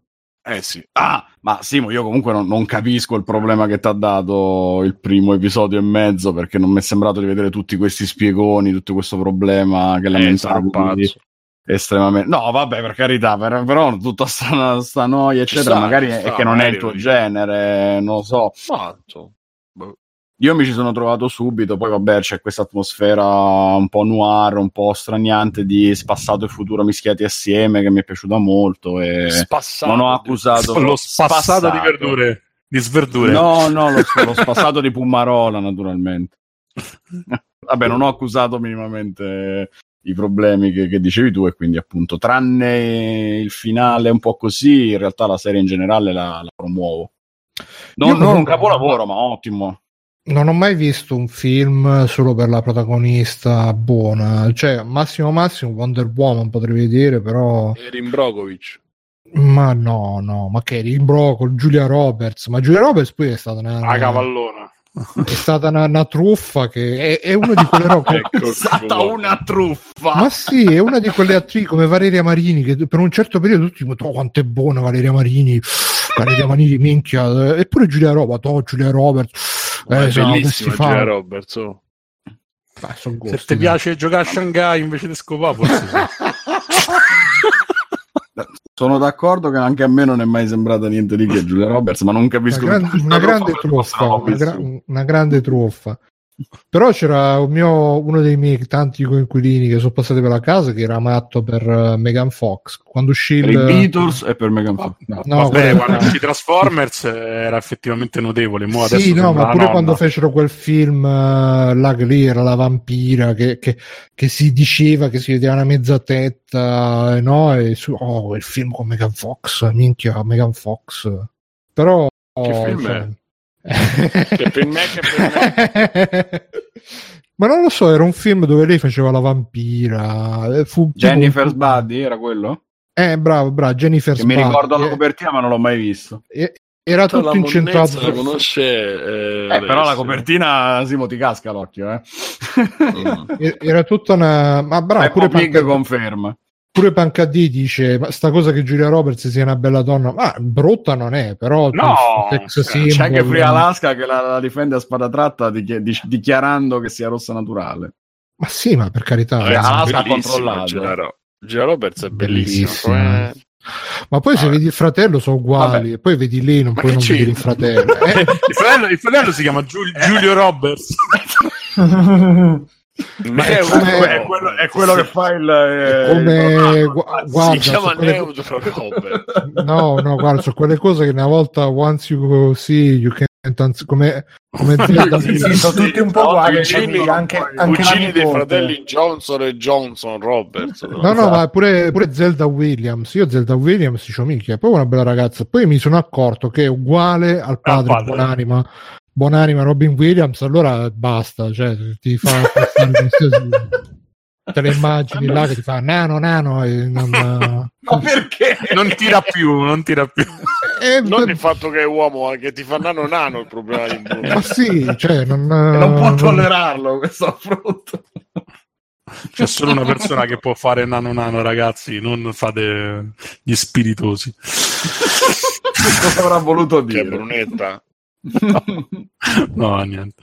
Però, però. E quindi insomma è non... così un po'. Vabbè, no, no so, siamo in diretta. Eh. Volevo fare un augurio, un augurio a Brunetta, volevo fare, però meglio di no. Perché? Beh, no! Perché? Eh, perché non sarebbe un ottimo augurio. E... Ah, ok. Eh, no. allora è condiviso. Eh, e qui c'è Ludovico T che scrive, ci scrive posta, scrive cosa rimane da rimasterizzare oltre Ugo e Croc? Oh no, no, no, no. No, dai. In seguito alla notizia di in seguito Legend of Dragoon, di... per esempio. Doppio colpo. In seguito, alla, in seguito, alla, notizia di Spyro, suppongo questa cosa l'abbia Credo che sia un rumor, però, quello di Spyro. Sì, non è ancora confermato, però. Eh, vabbè, ormai, guarda, Dai, ne parlava pure il, il, il, fornaio mio oggi, quindi penso che. Ormai Beh, però c'è sta, dai. Sì, però è un giocone del genere, che fai? Te lo fai sfuggire? Madonna. Simone, non sei per niente divertente quando dici queste cose. In dicono ape, ape scape. Ah, ah Ape, Ape Escape era eh, carino. Sì. Eh, eh, eh. Guarda, te lo dico anch'io, che forse Ape Escape c'ha più ape senso. Scape. Ma solo perché è meno mainstream. È un gioco... Ragazzi, Silent Bomber quello sì che era un gioco no Silent Vabbè, ma qua stiamo, cioè, stiamo comunque divagando perché la, qua si parlava di remaster di giochi con la mascotte. Mo se dobbiamo rimasterizzare ah, ma quale mascotte? che mascotte è Ugo e Croc bro? com'è Ugo? Mascotte ufficiale della sua Croc ma che, che mascotte di mascotte che? delle scarpe. di che? le scarpe quelle sono so quelle ufficiali. Ha avuto successo dopo Ehi, c'è a trovare, ciao. Tombi. Mamma mia, ricominciamo con le solite cose, Jax che faceva cagare. Madonna, ma ammazzi, io sto male, sto a fare questa voglio, voglio morire. Voglio morire di mal di testa. Ci vorrebbe una bella remaster di Donkey Kong. una bella remaster. eh, Parvago però Donkey Kong gli attizza, eh. Dai. Ma vaffanculo. No, hanno rifatto Tropical 3 Freeze, sì. Tropical, Tropical Freeze, Freeze. Che è bellissimo. Ecco, vedi. benissimo. Nintendaro di eh, merda. Beh, però Silent Hill con Terence Hill non siamo un partito, siamo una casa. Cioè che c'è sta, Silent, c'è sta Terence Hill che sta zitto tutto il tempo. Siamo Nintendari. No, no, Silent Hill, però con Terence Hill Don Matteo che gira per Silent Hill con la bicicletta. Ta ta ta Faceva così il tema di... Ma ho detto che l'hanno cambiato, eh? Il tema Hanno cambiato? Sì, hanno fatto, fatto metal adesso. No, no, è esatto. Vai con Dio, vai con Dio. Sarebbe bellissimo questo. come la canzone di Elio, no? Fammi lo squillo quando torni. Vabbè. E... Che sta diventando come la signora in giallo, Don Matteo. Comunque, ragazzi, se voi ci pensate, è vero. Sì, sì, Porta, sfiga lui che. Peggio in New York, Gubbio. Vabbè, eh, Mirko, però sta storia dei remastered, tu che ti aspetti, dai. Facciamo eh, un discorso di nuovo. Che te devo dire, Simo? Che Sbagliando così. È tutto, Sfruttiamo la tua. È tutto, tutto finito. È tutto finito. È tutto finito, Gli piace prenderselo in quel posto? Eh, vabbè. Allora. Eh, vabbè, se gli piace prenderselo in quel posto. Volevo dire qualcosa? Volevo dire qualcosa? No. Allora, qualcuno scrivono in chat Pandemonium. Bruno, che, non lo so, fa tipo l'aizzatore delle folle. Prima scrive Bubsy, poi Bubsy, no. i Pandemonium e Bruno rispo- ribatte con Titus the Fox. Titus the Fox, madonna, che merda. Totus dice Jack ah, Jets Scusa, aspetta, qual era? Da dove cazzo è uscito Titus the Fox? Eh, Titus the Fox è una cosa sca- eh, è uno di quei platform dell'amica che faceva cagare. È meglio non volerlo oh, che, che, gio- che giocai tantissimo al clone di Titus the Fox, che era però con un egiziano.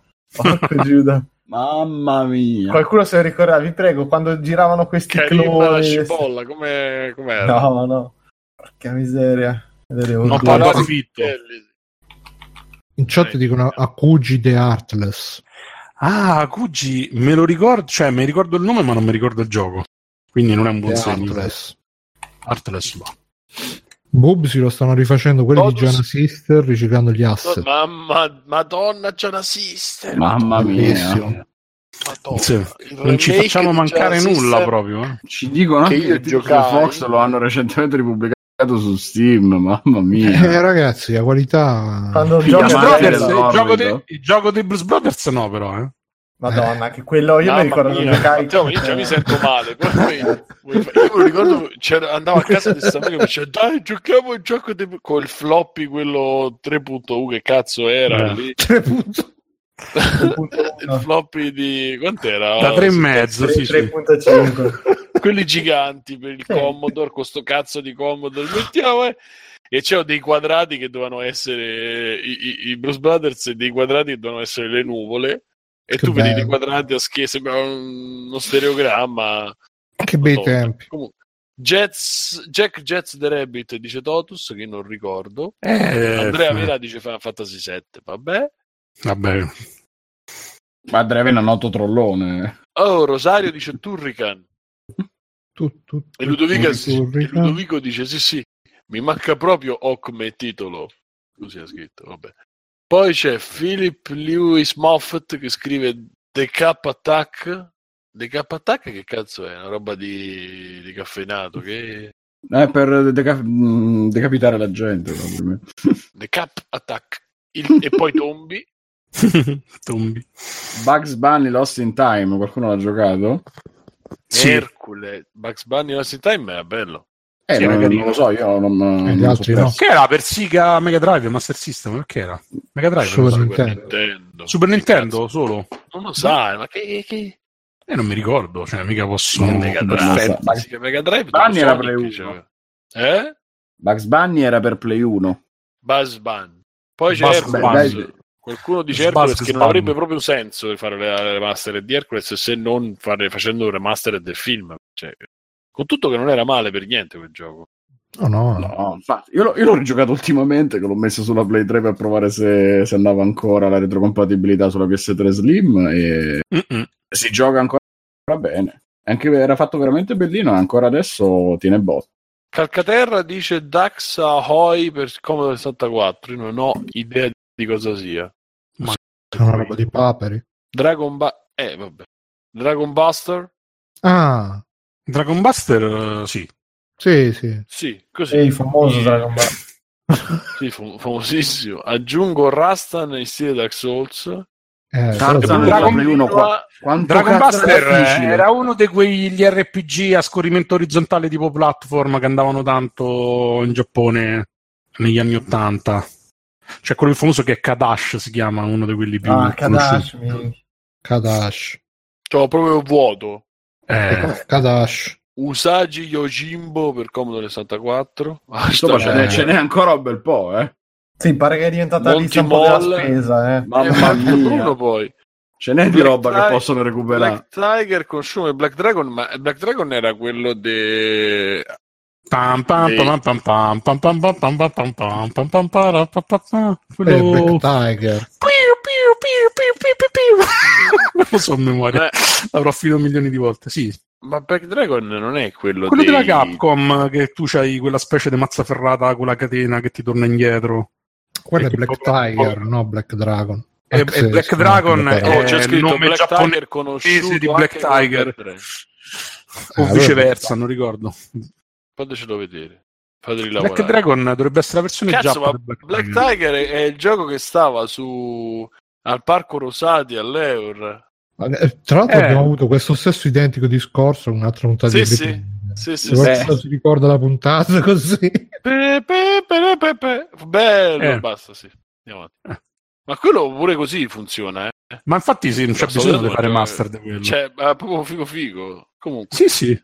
Eh, che brutta domanda che ha fatto Bruno. Così hanno messo in mezzo Bruno. Eh, vabbè, Maximo, vabbè, Tombi, Gamber, Gamber, Goemon, mamma mia, tutti i turri. Goemon era carino, dai. Sì, sì, per Super Nintendo, bellissimo. Grande classico. Goemon non mi piaceva pure per Nintendo 64, mi ricordo Maler. Bello. Ma sì, ti ricordi Maler? 64? Eh, Maler. Ricordo... Ricorda, ricordati Beethoven. esatto. Mamma mia, so proprio Vabbè, eh, Mirko, facci un extra credit, dai.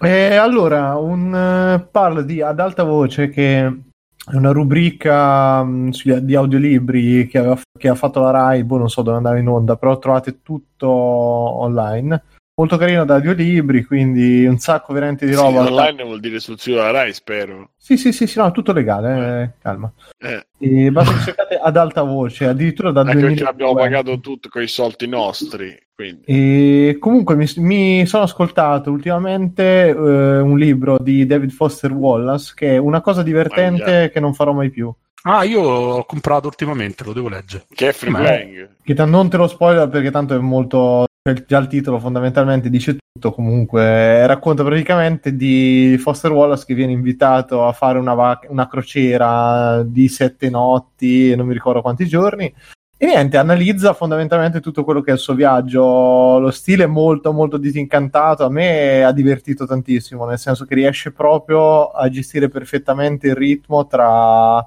eh, informazioni didascaliche su come funziona la crociera, addirittura di retroscena da su chi è gestite le barche, come funzionano i contratti, e lui che comincia a misurare, dico, è leggera come cosa, però molto molto eh, tranquilla. Il problema di ad alta voce, cioè che poi non è un vero problema perché ho ascoltato quello e Arancia Meccanica ne, nell'ultima settimana e allora anche questo è recitati molto bene, eh, bel montaggio, musiche giuste, momento giusto, durata delle puntate fatto bene.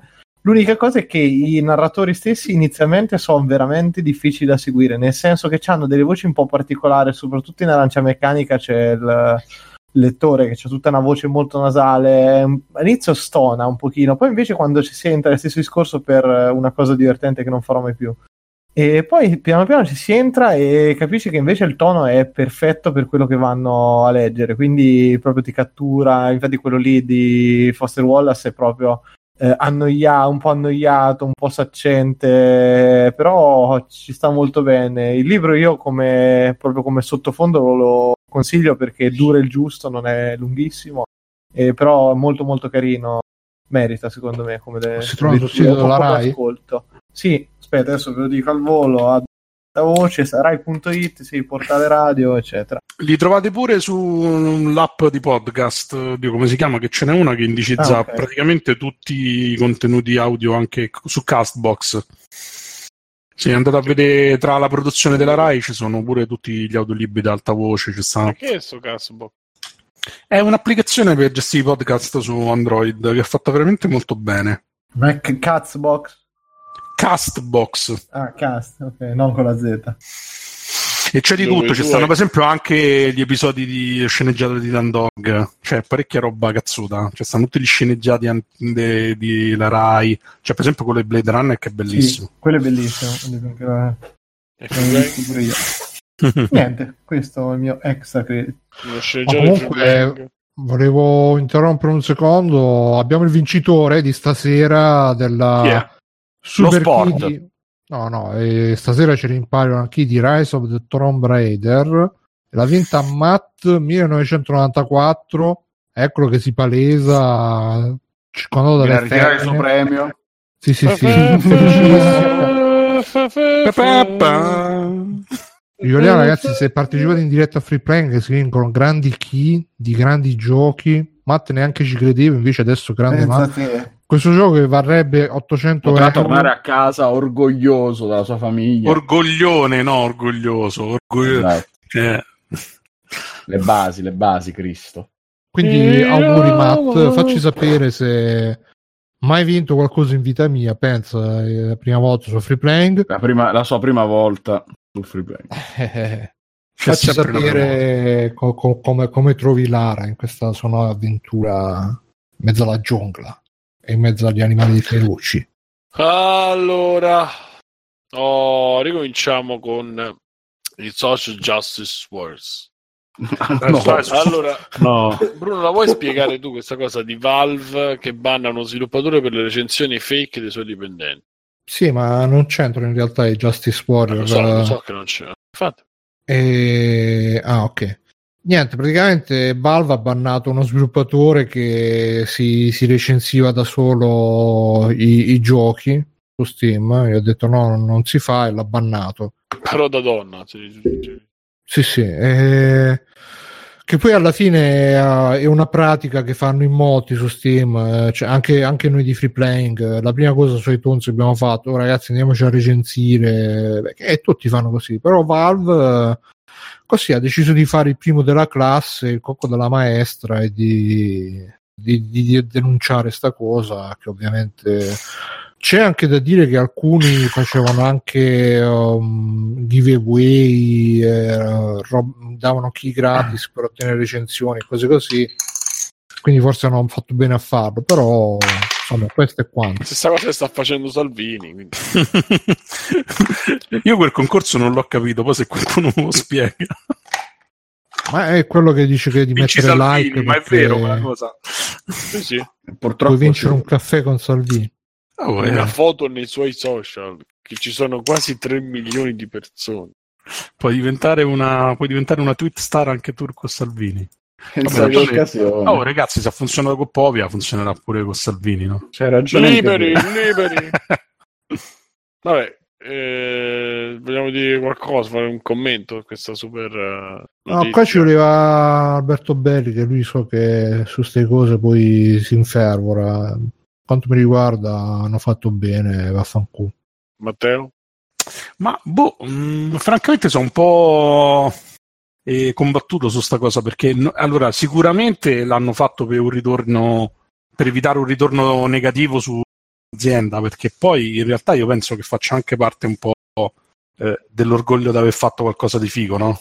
che poi uno sviluppatore vada sul sito di un gioco del suo gioco e se lo recensisca. Considerate pure che eh, le medie Metacritic sono pure obiettivo dal punto di vista dei come si chiama dei bonus e cose simili, quindi boh, non lo so, in generale mi rendo conto che proprio per Valve potrebbe essere imbarazzante dove giustificare perché i suoi sviluppatori vanno in giro a pomparsi i giochi, no? E quindi da, sotto certi punti di vista è comprensibile quello che hanno fatto, però non mi sembra che sia una cosa sbagliatissima. Io penso che chiunque lavora, ma non solo nel mondo dei videogiochi, anche se rilascia un'app per, per i telefoni e cose varie, la prima cosa che ti viene da fare è andare là e mettere 5 stelle.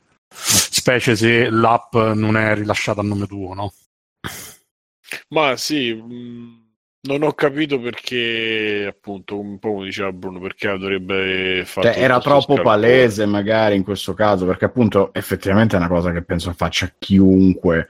Però magari questo c'aveva proprio lo stesso account con cui l'aveva pubblicato, è come mettersi mi piace da solo su Facebook. È Vabbè, palese che l'unico mi piace è il tuo, sei cretino.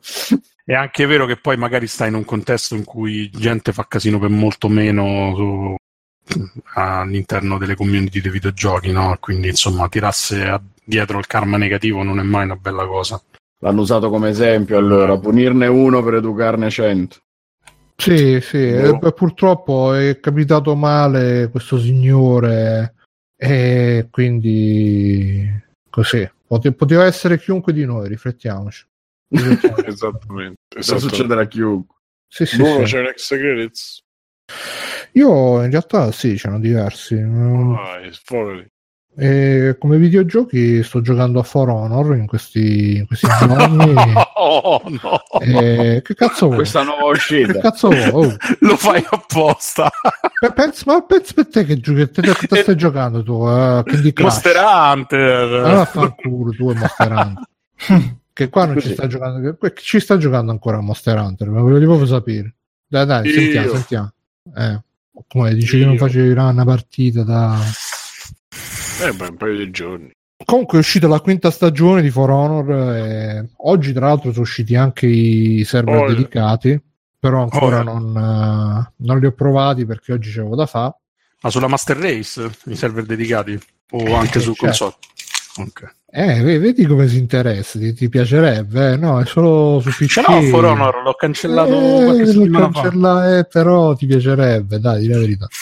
Dai, sì, se gioco con te Bruno sì che mi piacerebbe. Eh, Magari mi insegni a diventare bravo. Sì, sì, ti imparo a diventare uomo, eh, che bravo. E, um, For Honor sta andando in onda la registrazione di un episodio vecchio. Ah, dove ma in realtà bisogna, come si dice, commend Ubisoft che sta continuando a supportare questo gioco come aveva già fatto con il bellissimo uh, Rainbow Six che uh, tipo due giorni dopo uh, su tutti i forum e cose, ah è calata la user base del 125% e invece poi alla fine adesso c'è il grande successo. 5 milioni, quanti sono? Ma non lo so.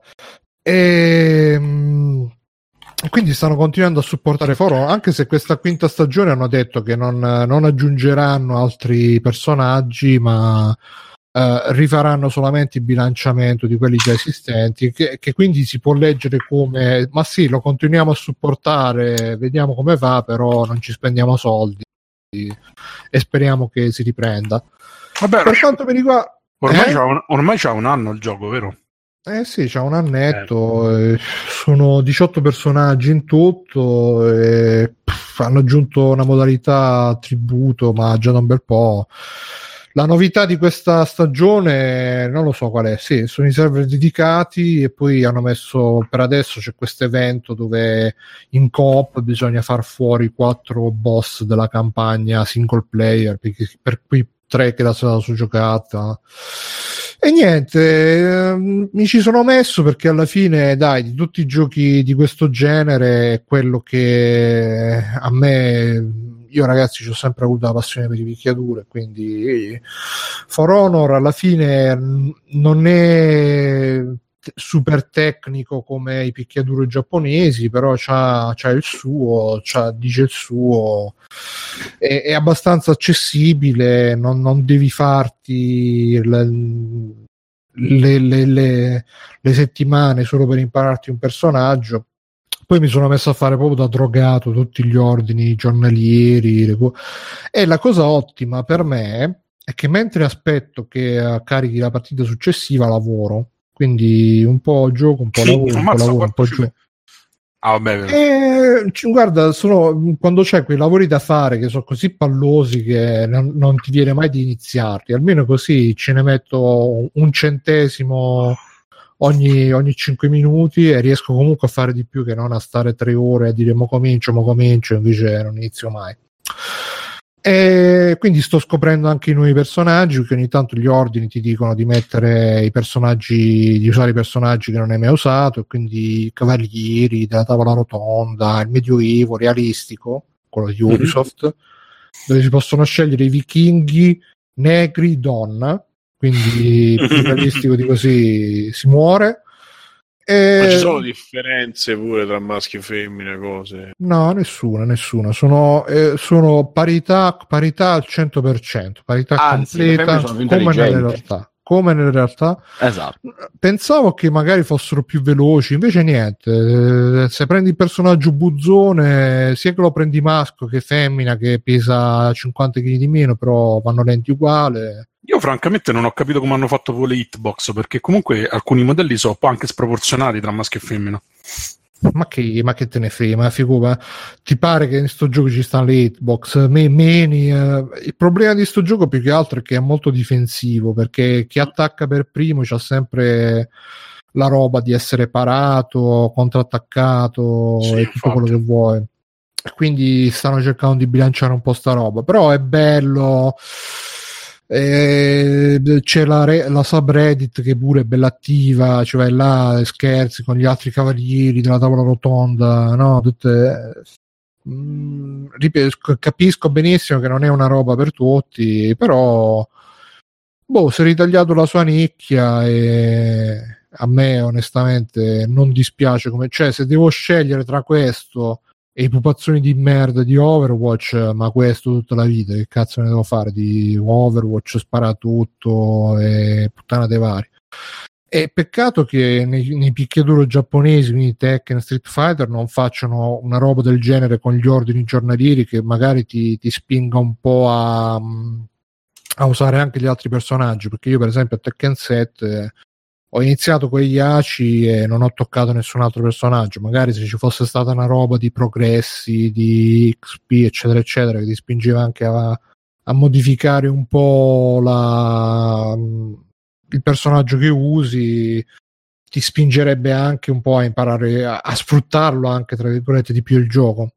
E chiudo dicendo che comunque hanno aggiunto la, l'esecuzione al personaggio che sto usando adesso, che è il samurai senza padrone col cappello di paglia e quello di spade, che ha un'esecuzione che ti fa eh, praticamente ti tocca i punti di pressione, tu no, non esplodi, però muori.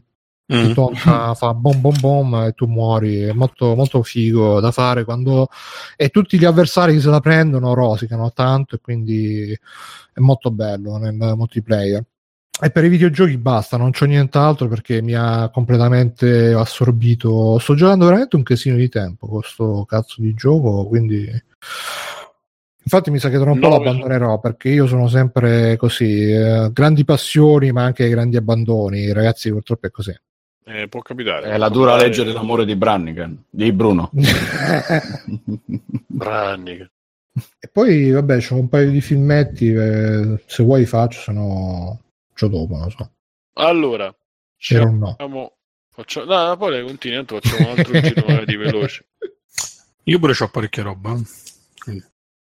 Alla Hawaii prima lo prendi e poi lo dai. Hawaii proposta eh sì. di legge per vietare le casse di premio ai minori di 21 anni. Casse premio.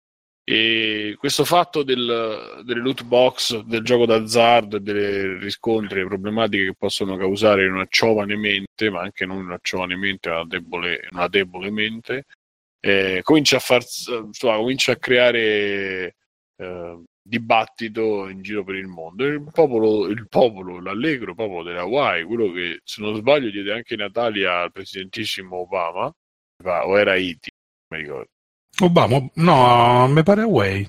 Away, away. Eh, Simba Son finisce con questo verso Away, away. e, stanno facendo, ricordate che meraviglia. E stanno, insomma, stiamo decidendo se introdurre, cominciare a regolamentare attraverso una legge le box. Mi e... piace l'odore del proibizionismo di prima mattina.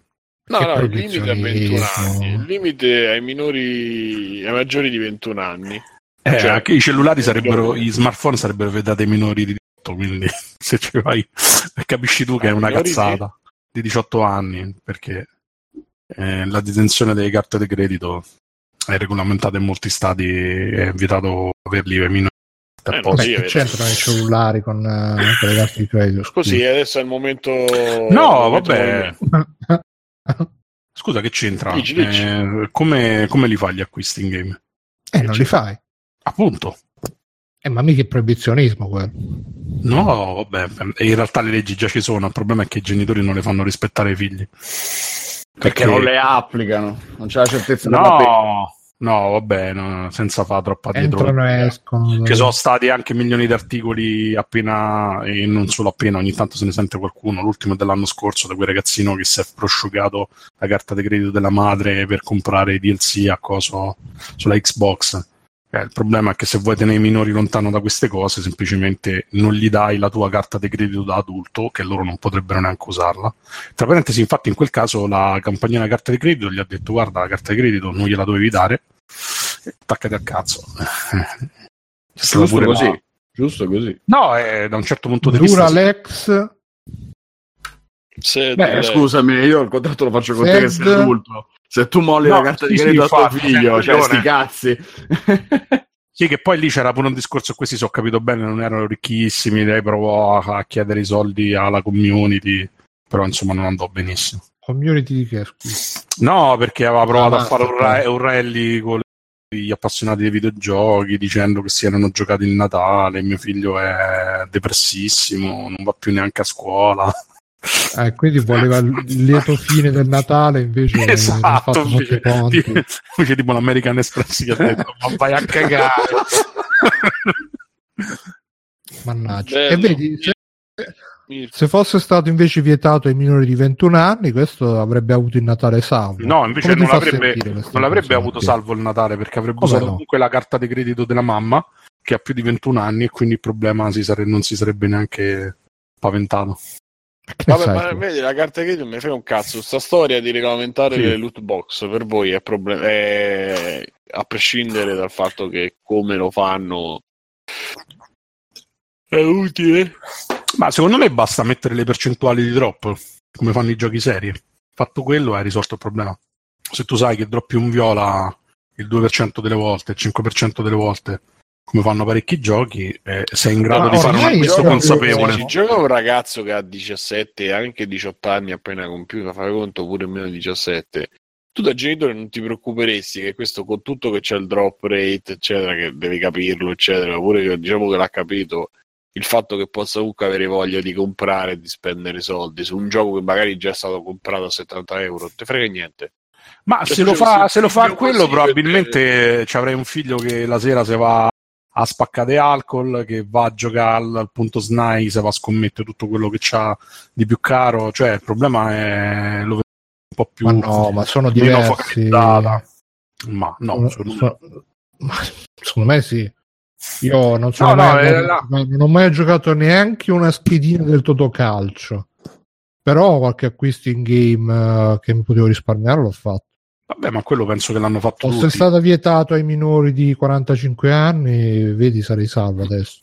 Ma lì io continuo a pensare che sia principalmente un problema di educazione, perché può essere anche molto didattico che a tuo figlio gli fa una prepagata, se la sputtana tutta dopo un giorno e poi sta senza niente per due mesi e magari capisce che i soldi hanno un valore, no? Un momento di, di, di pedagogico, dici. No, non lo so, boh, cioè, è, un, è, un, discorso complicato perché poi c'è gente che ci rimane sotto, eh, anche adulti, che quindi voglio dire, il limite dei 21. No, guardavo adesso. Eh. Esatto.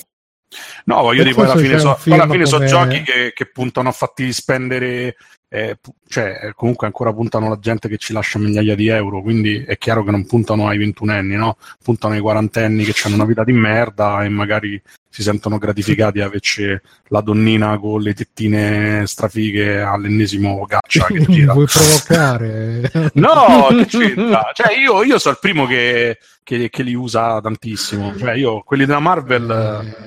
Eh, a Future Fight eh, ho praticamente un roster infinito di personaggi, però devo dire la verità, acquisti ne faccio veramente pochi.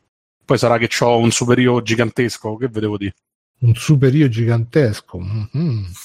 Ma pensa se c'è un figlio come Aristide in cornetti alla crema. Eh, che devi fare? Cioè, c'è un figlio coglione, in quel caso è diverso. Cioè, capito? Io la versione la vedo in maniera. Banfin, cornetti alla crema, lo consiglio extra credit estemporaneo. Ma quindi vale la pena. Crema vale, vale, secondo te vale la pena proteggerlo?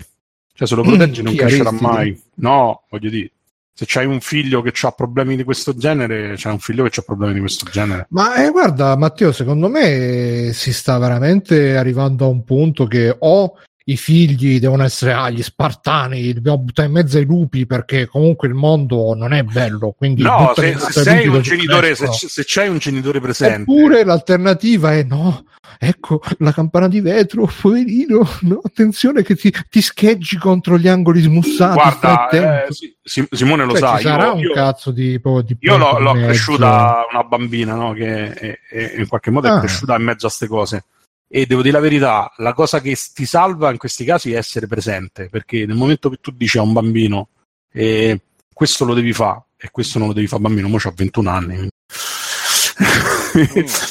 Però eh, lei per esempio si è beccata nell'adolescenza, si è beccata il boom, no, si è beccata il boom di Clash of Clans per esempio, no? E c'aveva la sua post pay perché comunque alla fine c'aveva la, la Wii, c'aveva la 360 comunque facevi i suoi acquisti, c'aveva un budget, ci sono dei periodi in cui addirittura an- si sentiva eh, in qualche modo emarginata perché c'aveva degli, degli amichetti che i genitori evidentemente avevano disponibilità, gli facevano sputtano anche 300-400 euro al mese su sta roba. Madonna. E, però in generale, cioè alla fine è una cosa che secondo me ti fa crescere. Il problema è che non è che puoi andare a dire no, non ci giochi perché la droga, perché sennò per davvero diventa un'emarginata sociale davvero. Il problema è fargli sì, capire che ci sono è... dei limiti. E lo fai essendo presente, con la scusa giocavamo a Clash of Clans pure noi, in qualche modo la controlli. Ma no? Perché... Capisci Matteo che non eh. sta, sto discorso che si presente lo puoi fare per tutto, dalla droga al, al sesso, esatto. al, alle armi, a che cazzo vuoi tu, però ci vuole qualche regolamentazione. con le armi e tutto questo. Eh sì, sì, sì. Ci vuole qualche, qualche regolamentazione a un certo punto per dire questo non va bene. Perché ma anche fine... solo come tutela dello Stato, no? Sì, ma poi alla fine cioè, lo Stato non è che ti mette una tutela che, che vada, diciamo... Eh, io credo che se tu hai meno di se, mh, mm, se tuo figlio ha meno di 21 anni tu eh, magari eviti di farlo giocare a, a poi ma, magari ma, quello sicuramente tu... a certi tipi di giochi però un, un adolescente non gli puoi dire questa cosa non la fai questo vale per tutto, vale per i giochi violenti. Cioè, quando è arrivato il periodo GTA, gli si è comprato GTA, perché tanto alla fine in classe ci giocavano tutti. Ma poi lo Stato... quindi tanto vale, anche... tanto vale, prepararli e prepararli e fargli capire che quello che succede lì non è quello che poi fa nella realtà e tutto quanto. Fermo restando che io sono convinto che se c'è una predisposizione glielo puoi spiegare, gli puoi, lo puoi punire, ma comunque sarà una persona che tenderà a fare delle cose, eh, eh, diciamo, socialmente non, eh, non costruttive, però che ci devi fare? Cioè, alla fine, secondo me, poi mi rendo conto che non tutti possono farlo e ci sono delle categorie deboli da proteggere. Ma se tu gli vieti una cosa, a parte lo vieti ai 21 anni e poi c'è sta il 40 anni che magari ci si spende tutti i soldi del mutuo, no?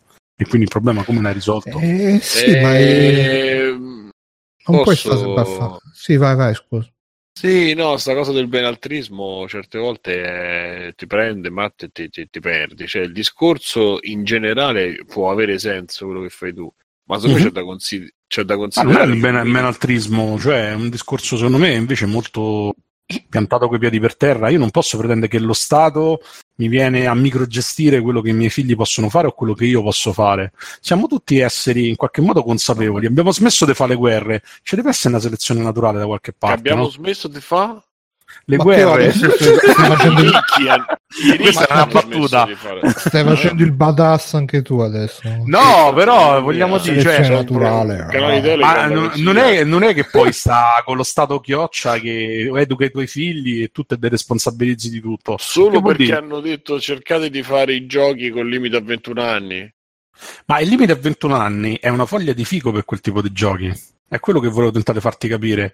È, l'ennesima, è l'ennesimo cazzo di uno Stato che comunque ti permette di comprare le pistole e poi la gente ci va nelle scuole e ammazza la gente. Capito? È quello che ti voglio far capire. Non è che lo vieti. Allora, o lo vieti del tutto, sarebbe più credibile e più sensata una cosa del genere, no? Lo vieto del tutto perché? Perché secondo me questa cosa è predatoria, ha dei meccanismi non chiari, punta, che ne so, a usare delle tecniche psicologiche coercitive e lo potrei capire. Ma quello sono spiegare veramente dentro. Ma no, secondo me non è vero. Ci sono alcuni giochi che sono più punitivi, altri che sono meno punitivi nel discorso del pay to win. Poi mi rendo conto che non tutti magari sono perfettamente centrati e sono in grado di capire quando un gioco ti sta prendendo per il culo o quando mh, magari sei te semplicemente che ti ci diverti di più e a quel punto dici anche guarda 10 euro a questi glieli do perché cazzo ci ho giocato 200 ore e, e alla fin fine c'ha anche senso, no?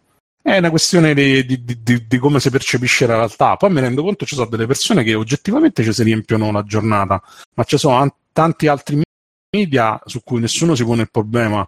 E dell'altro giorno, per esempio, il discorso di quello che ha guardato Netflix per 30 ore consecutive, no? Com'era qua storia? Fake, Gli hanno telefonato a casa. Mm. Ah. È un fake, si è scoperto. Sì, ma lo sapete bene che persone del genere ci sono, no? e quindi perché non, vedia- non vediamo qualsiasi tipo di intrattenimento che può essere immersivo? quello là ah, davvero? Belandi, che stai facendo? No, ma considera, considera, che in realtà pure un gioco come può essere For Honor o qualsiasi altra cosa ha dei meccanismi di, eh, come si dice, di frustrazione Honor, e ricompensa. No. For Honor è leale. For Honor il nome guarda, guarda, onorevole. C'ha le microtransazioni, però sono onorevoli. No, vabbè, no ma, non ti, ma non ti parlo di microtransazioni, ti parlo proprio di meccanismo coercitivo basato sulla frustrazione.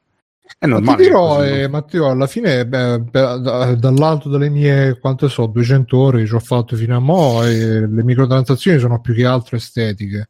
No, e... ma, ma, non, ma, non, ti parlo di microtransazioni, ti parlo di senso di frustrazione, oh, come a tutti i giochi competitivi, poi, no? Scusate che alla fine giochi con uno più forte di te, alla fine il matchmaking ti tiene sempre sul filo del rasoio, specie quando diventi bravo, no? E questo ti porta a giocare di più. Io onestamente gente più forte di me non ne ho incontrato tanto. che coattoni. Spolverandosi le spalle, tra l'altro. Sono eh. onorevoli nemici. Boh, però in generale secondo me è un discorso molto complesso che non si può ridurre a dire sta cosa te la vieto, sta cosa è sbagliata.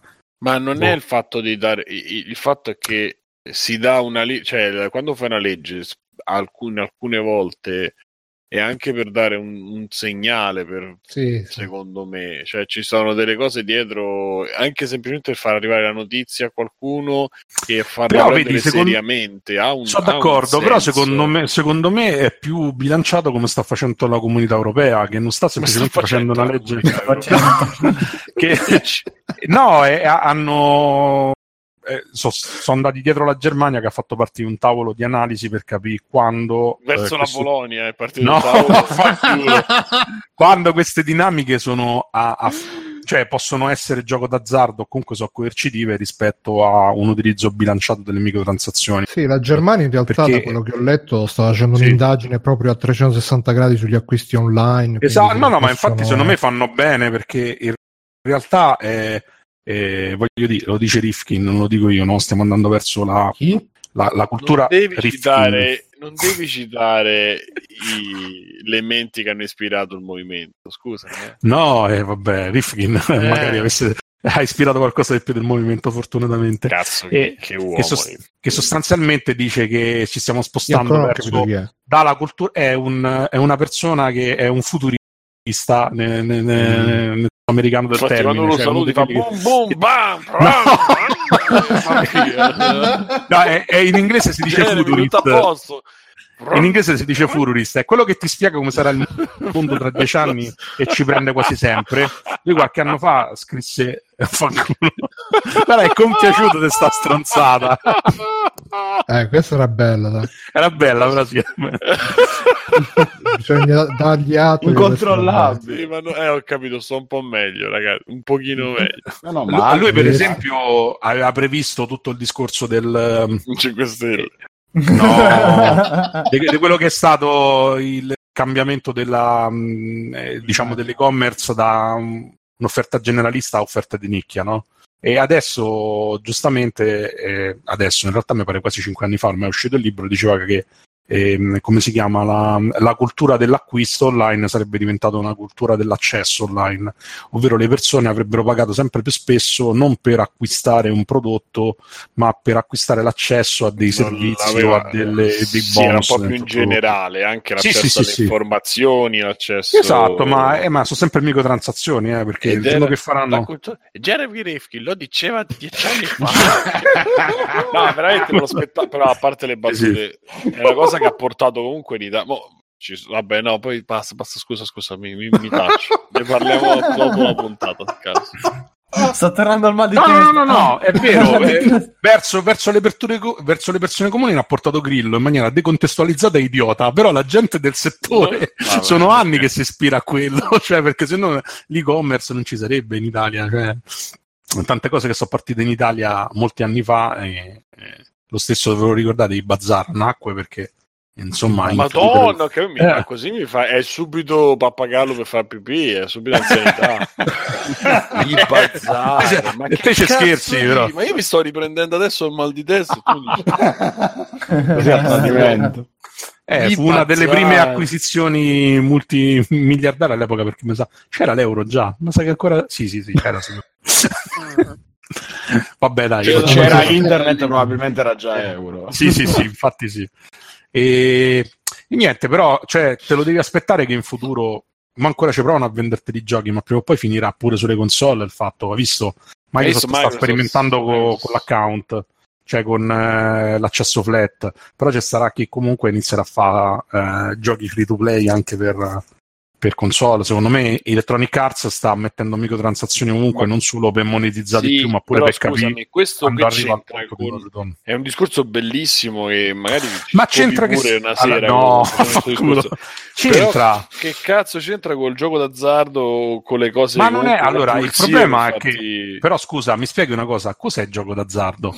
Se, sì. se tu giochi a Marvel No, no, se tu giochi a Marvel Super Fight dove puoi sbloccare tutti i personaggi spendendo, che ne so, 500 euro perché metto là, mi compro le casse tutte in una sera o ci gioco tipo due ore al giorno, mi faccio le quest giornaliere, ottengo le, eh, i diamanti e faccio le cose un po' alla volta. Dove sta il gioco d'azzardo? Capito? È, è molto labile la frontiera. Ci sono dei giochi, il specialmente quelli orientali. È... Io ti eh? faccio giocare a un gioco di guerre stellari dove i, i, i sì, sì, puoi giocarci, però puoi giocare con quello in basso a destra che ripara l'astronave nella prima schermata. Ma Simone, piace, Simone quel, il discorso di Star Wars è una minchiata perché lo sappiamo bene che in realtà eh, non era così il gioco. Eh, eh, l'articolo lo scrisse una persona che ci aveva giocato per due ore e non considerava tutta una serie di modificatori ai punti esperienza che ci sono sempre stati nel gioco e che non ha mai considerato quello. Quello ha fatto una partita, vedeva che gli davano 300 crediti e ha fatto, ah, quindi io per arrivare a 30.000 crediti devo fare 300 per 10.000 o 10 metto 60 ore. Poi ci stanno i bonus di gruppo che ti raddoppiano i punti, ogni passaggio di livello hai 5.000 punti omaggio, cioè tutta una serie di cose va che non poteva aver ti visto. ritrovi i soldi sulla posta e pay a fine No, a fine no, va, va, va, a finire... Eh, ah va a finire che sblocchi tutti i personaggi in 12 ore, come abbiamo fatto io, come ha fatto Gianluca, per citare un'altra persona eh, del gruppo e non solo. e, e, i drop ti servono se sei impaziente, se non te ne frega un cazzo, ma come era tutti i Battlefield precedenti.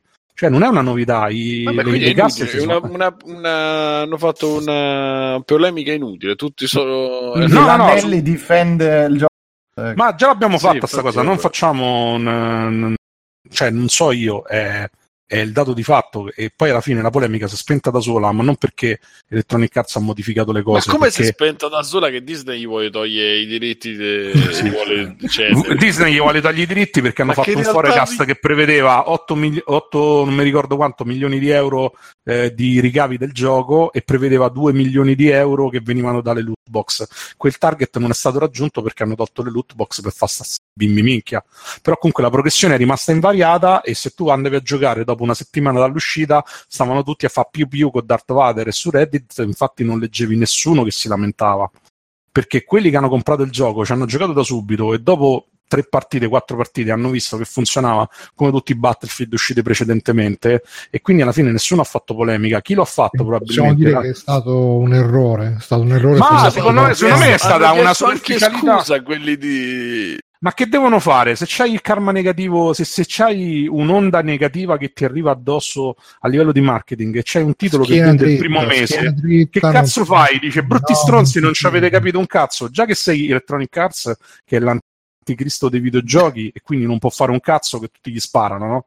Eh, il discorso è quello, in maniera molto più semplice. Comunque non me lo puoi paragonare al gioco d'azzardo. Era un gioco che, come ho detto l'altra volta, semmai è stato sbagliato il fatto che non hanno spiegato come funzionava il sistema di gioco prima.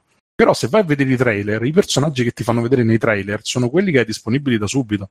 Quindi, se vogliamo, se vogliamo farla proprio fare la punta al cazzo, effettivamente non è che ti hanno venduto un gioco per un altro, eh, ti hanno venduto un gioco dove puoi giocare con Darth Maul, che è uno di quelli che sono disponibili da subito. Vabbè, alla fine fa una, legge, fa una legge in cui Alessio non può comprare No, no, guarda, in realtà c'è tutto un altro genere di giochi. consumo. No, no, c'è tutto un altro genere di giochi che so, i cosiddetti gacha si chiamano, in cui ci rientra pure quella merda di Fire Emblem della Nintendo e... Eh, ah, vabbè, e allora... Quello eh, no, no, cellulare. Eh, allora invitiamo, esatto, invitiamo questa gentaglia al podcast. No, dove, dove ci sono tecniche diverse, in alcuni casi palesemente coercitive, cioè che davvero giochi un'ora dopodiché non riesci a fare più un cazzo, oppure ti fanno fare le cose per un periodo di tempo limitato, oppure, che ne so, quando compri... I, i, No, i primi pack, i primi pack che, che, compri ti danno ricompense altissime e poi guarda caso spariscono. Però anche là se sei una persona inconsapevole, magari dici, ah, ammazza, vedi, non mi danno più niente, allora devo comprare più pacchetti, perché poi uno tende a vederci peggio meccanismi. Eh. Pure a Neverwinter c'è gente che si fa le pippe mentali assurde, nonostante dice una disclosure pazzesca de, delle probabilità che c'hai di, di trovare cose ne, eh, nelle casse. E però c'è gente che ti dice che se non carichi 50 euro ogni settimana io l'ho visto eh, a me mi, mi, peggiora notevolmente il drop rate delle casse. Allora carico 50 euro a settimana. E a quelli che gli vai a dire sei un deficiente se non facevi eh quello sì, votavi il Movimento 5 Stelle o andavi a dare i soldi a uno che ti arriva a casa e ti dice ti faccio fare 20.000 euro con i bitcoin. Capisci? All'idiota non è che lo puoi io fermare così facilmente. Io pure io ne ho fatti 35 quindi eh. però al di là di quello eh, Mila. Vabbè, scusate. E... Manco una donazione a free play, un bitcoin a free play. Ma non ce li ho più perché l'ho venduti tutti a ribasso. Ti ricordi? L'ho pure raccontato, bro. Mm. L'ho liquidati tutti. Vabbè, comunque, boh, è un discorso vario. Ci sono dei giochi che sono veramente predatori da questo punto di vista.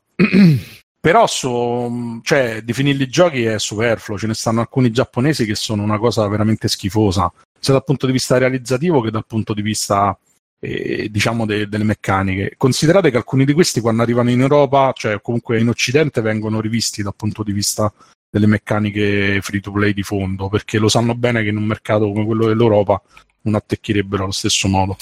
Però boh, è un discorso molto generico, così dici ok, vediamo le, vediamo le loot box. Boh, secondo me ha senso che gli sviluppatori siano trasparenti, infatti molti addirittura hanno i wiki con i siti che ti dicono esattamente i drop rate che devi fare, alcuni di, ti consigliano delle strategie per evitare di sprecare anche, sia anche le risorse che riesci a fare in game, cioè questa cosa c'è da prima che scoppiasse tutto lo scandalo, il problema è che molti dei giocatori che si lamentano di questo sono persone che non ci hanno mai avuto un punto di contatto con quello che è il mondo mobile o, o, altri tipi di giochi come possono essere gli MMO orientali, allora dicono eh, eh con i sessuologi che non hanno mai visto una figa più o meno. no vabbè so, è, chiaro è, è, chiaro che c'è uno shock culturale quando cambia il modo di approcciare una cosa che specialmente ti piace no? tendi a essere difensivo infatti pure tutto il casino che è nato su Battlefront è perché anche se andate a rileggere i post che stanno ancora su Reddit, ti accorgi chiaramente che la reazione di molta di quella gente è mi stanno togliendo qualcosa che mi piace. Che poi dal eh, punto sì. di vista del marketing di Guerre Stellari, cioè di Guerre Stellari ed Electronic Arts, siano stati fatti dei grossi errori, perché io francamente l'avrei detto o l'avrei fatto presente che c'era anche quel sistema lì. Fermo restando che forse io ci credo quasi alla buona fede perché c'era pure nei precedenti Battlefield dove nessuno si è mai lamentato di un cazzo e c'era gente che il giorno dell'uscita del Battlefield 4 già c'aveva tutto sbloccato e te faceva un culo così. Però che vai a fare? Mi ricordo che i primi tempi i pack di sblocco a Battlefield 4 per ogni classe costavano tipo 70 euro una cosa veramente scandalosa. Quindi, se vai a vedere alla fine per sbloccare tutte le specializzazioni, qualcuno ci avrà speso 500-600 euro forse. Madonna. Ma, eh, eh, c'è gente che lo fa, ma eh, pure là, Madonna, per io che non ce l'ho da spendere, magari per qualcuno so pochi soldi, perché gli dobbiamo mettere un K a 2000 euro? Cioè, quello è un modo con cui gli sviluppatori comunque, per esempio, si finanziano. No, eh, cioè, voglio dire, c'è gente che spende 15.000 euro, non lo può fare. Eh, certo. togli anche risorse agli sviluppatori e considera che molti di questi giochi, Aspetta, almeno quelli basta fatti, mettere un qualcosa che lo riconosca, che impedisca di farlo fare appunto al figlio quindicenne per evitare cazzate. Se Ma sei adulto, cioè, sì, sì. i soldi ce li hai, eccetera, sì, benissimo, vai, spendi quanto ti pare. Guarda, il problema grosso è che su, specialmente su mobile è pieno di cinesume che che praticamente spesso il gioco dietro neanche c'è, no? che vanno proprio su un meccanismo compulsivo però i giochi quelli un po' più seri di solito o ti vietano già di fare, l'hanno sempre fatto, di fare troppi acquisti in poco tempo, anche per evitare errori, no? Perché comunque che succede se per sbaglio tu compri, che ne so, 99 casse da un euro e spendi 100 euro? Comunque nei confronti dello sviluppatore tu rimani con un mood negativo, no? Specie se l'hai fatto per errore. Cioè, è un meccanismo un po' complesso, però cioè, boh, vietarlo in assoluto è una stronzata, regolamentarlo sì, sicuramente chiede di essere trasparenti alle persone. Per esempio i giochi della Square Enix hanno sempre avuto il disclaimer iniziale che se non hai meno di 18 anni non dovresti giocarci o chiedere l'autorizzazione a un genitore, ce l'hanno sempre avuto. Al eh. contrario, non... non è più di 18 cioè, anni. Cioè, se, di, se, non è più di 18 anni... Sarebbe molto bello il contrario, però. Ci, so, ci, sono giochi dove volta che hai passato 18, 18 anni è il caso di vietarti di continuare a giocare. Io poi so, sono anche una di quelle persone convinto che in qualche modo. Era il gong questo? Eh, no, scusate, va, va, va, ho dato una bomba. no, però secondo me considerate pure l'accessibilità che hanno questi titoli. Perché poi alla fine si sentono i, i clienti, tra virgolette, di sta roba sono poche decine di migliaia, ma gli utenti di queste cose stanno intorno, non ricordo l'ultima cifra mi pare intorno a 2 miliardi per il mercato mobile.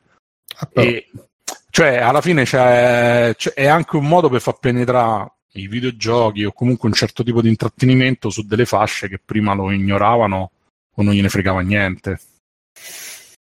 Poi eh, io ho pure mia madre che sta a capire, eh, lei fortunatamente c'ha la carta di credito, lei gioca ai cosi, no? Eh, le avventure quelle trova gli oggetti dentro gli scenari, non mi ricordo come si chiamano. E quelle pure sono diventate tutte free to play, quindi fai i primi tre livelli e poi dopo ogni livello costa un euro, per esempio, no? Eh, ma quello è più, non più che free to play, è più shareware, uh, perché comunque ma non no. c'è la meccanica e compra la cassa se ti esce bene fai il prossimo livello, se no ti diamo la, la medaglietta. Ma in, realtà, ma in, realtà, però quasi nessuno ha meccanismi così aleatori come pensate voi. Cioè, puoi trovare ecco, esattamente come comprare le carte eh, di Magic. Infatti, le casse premio, eh, sì, si parla specificatamente di casse premio perché sono quelle il, il colpevole, non le microtransazioni in generale. No, però le casse premio di solito sono come i pacchetti delle figurine Magic, non so come spiegarlo. Eh sì, sì. Eh, eh, Mirko, tu c'è qualcosa da dire? Ma che per me non devono essere vietati all'umanità. Così. No, ma pure a me come generi di gioco non è che piacciono tutti, però ce ne sono alcuni che mi riconosco che oggettivamente sono anche divertenti. Vabbè, insomma, alla fine della fiera basta fare un... Con moderazione, del... insomma. Il no, moderazione è... anni a leggere libri di Rifkin, questo è un po'... come, come, si scrive Rifkin? Come Rifkin con la K. Puoi anche scrivere R, E, E F, S, K... No, con la I. Rifkin. Considera la cosa bella è leggere libri molto vecchi. Jeremy Rifkin, se leggi libri molto vecchi è interessante. Perché ci trovi 73 proprio... anni. Sì, ormai è un signore.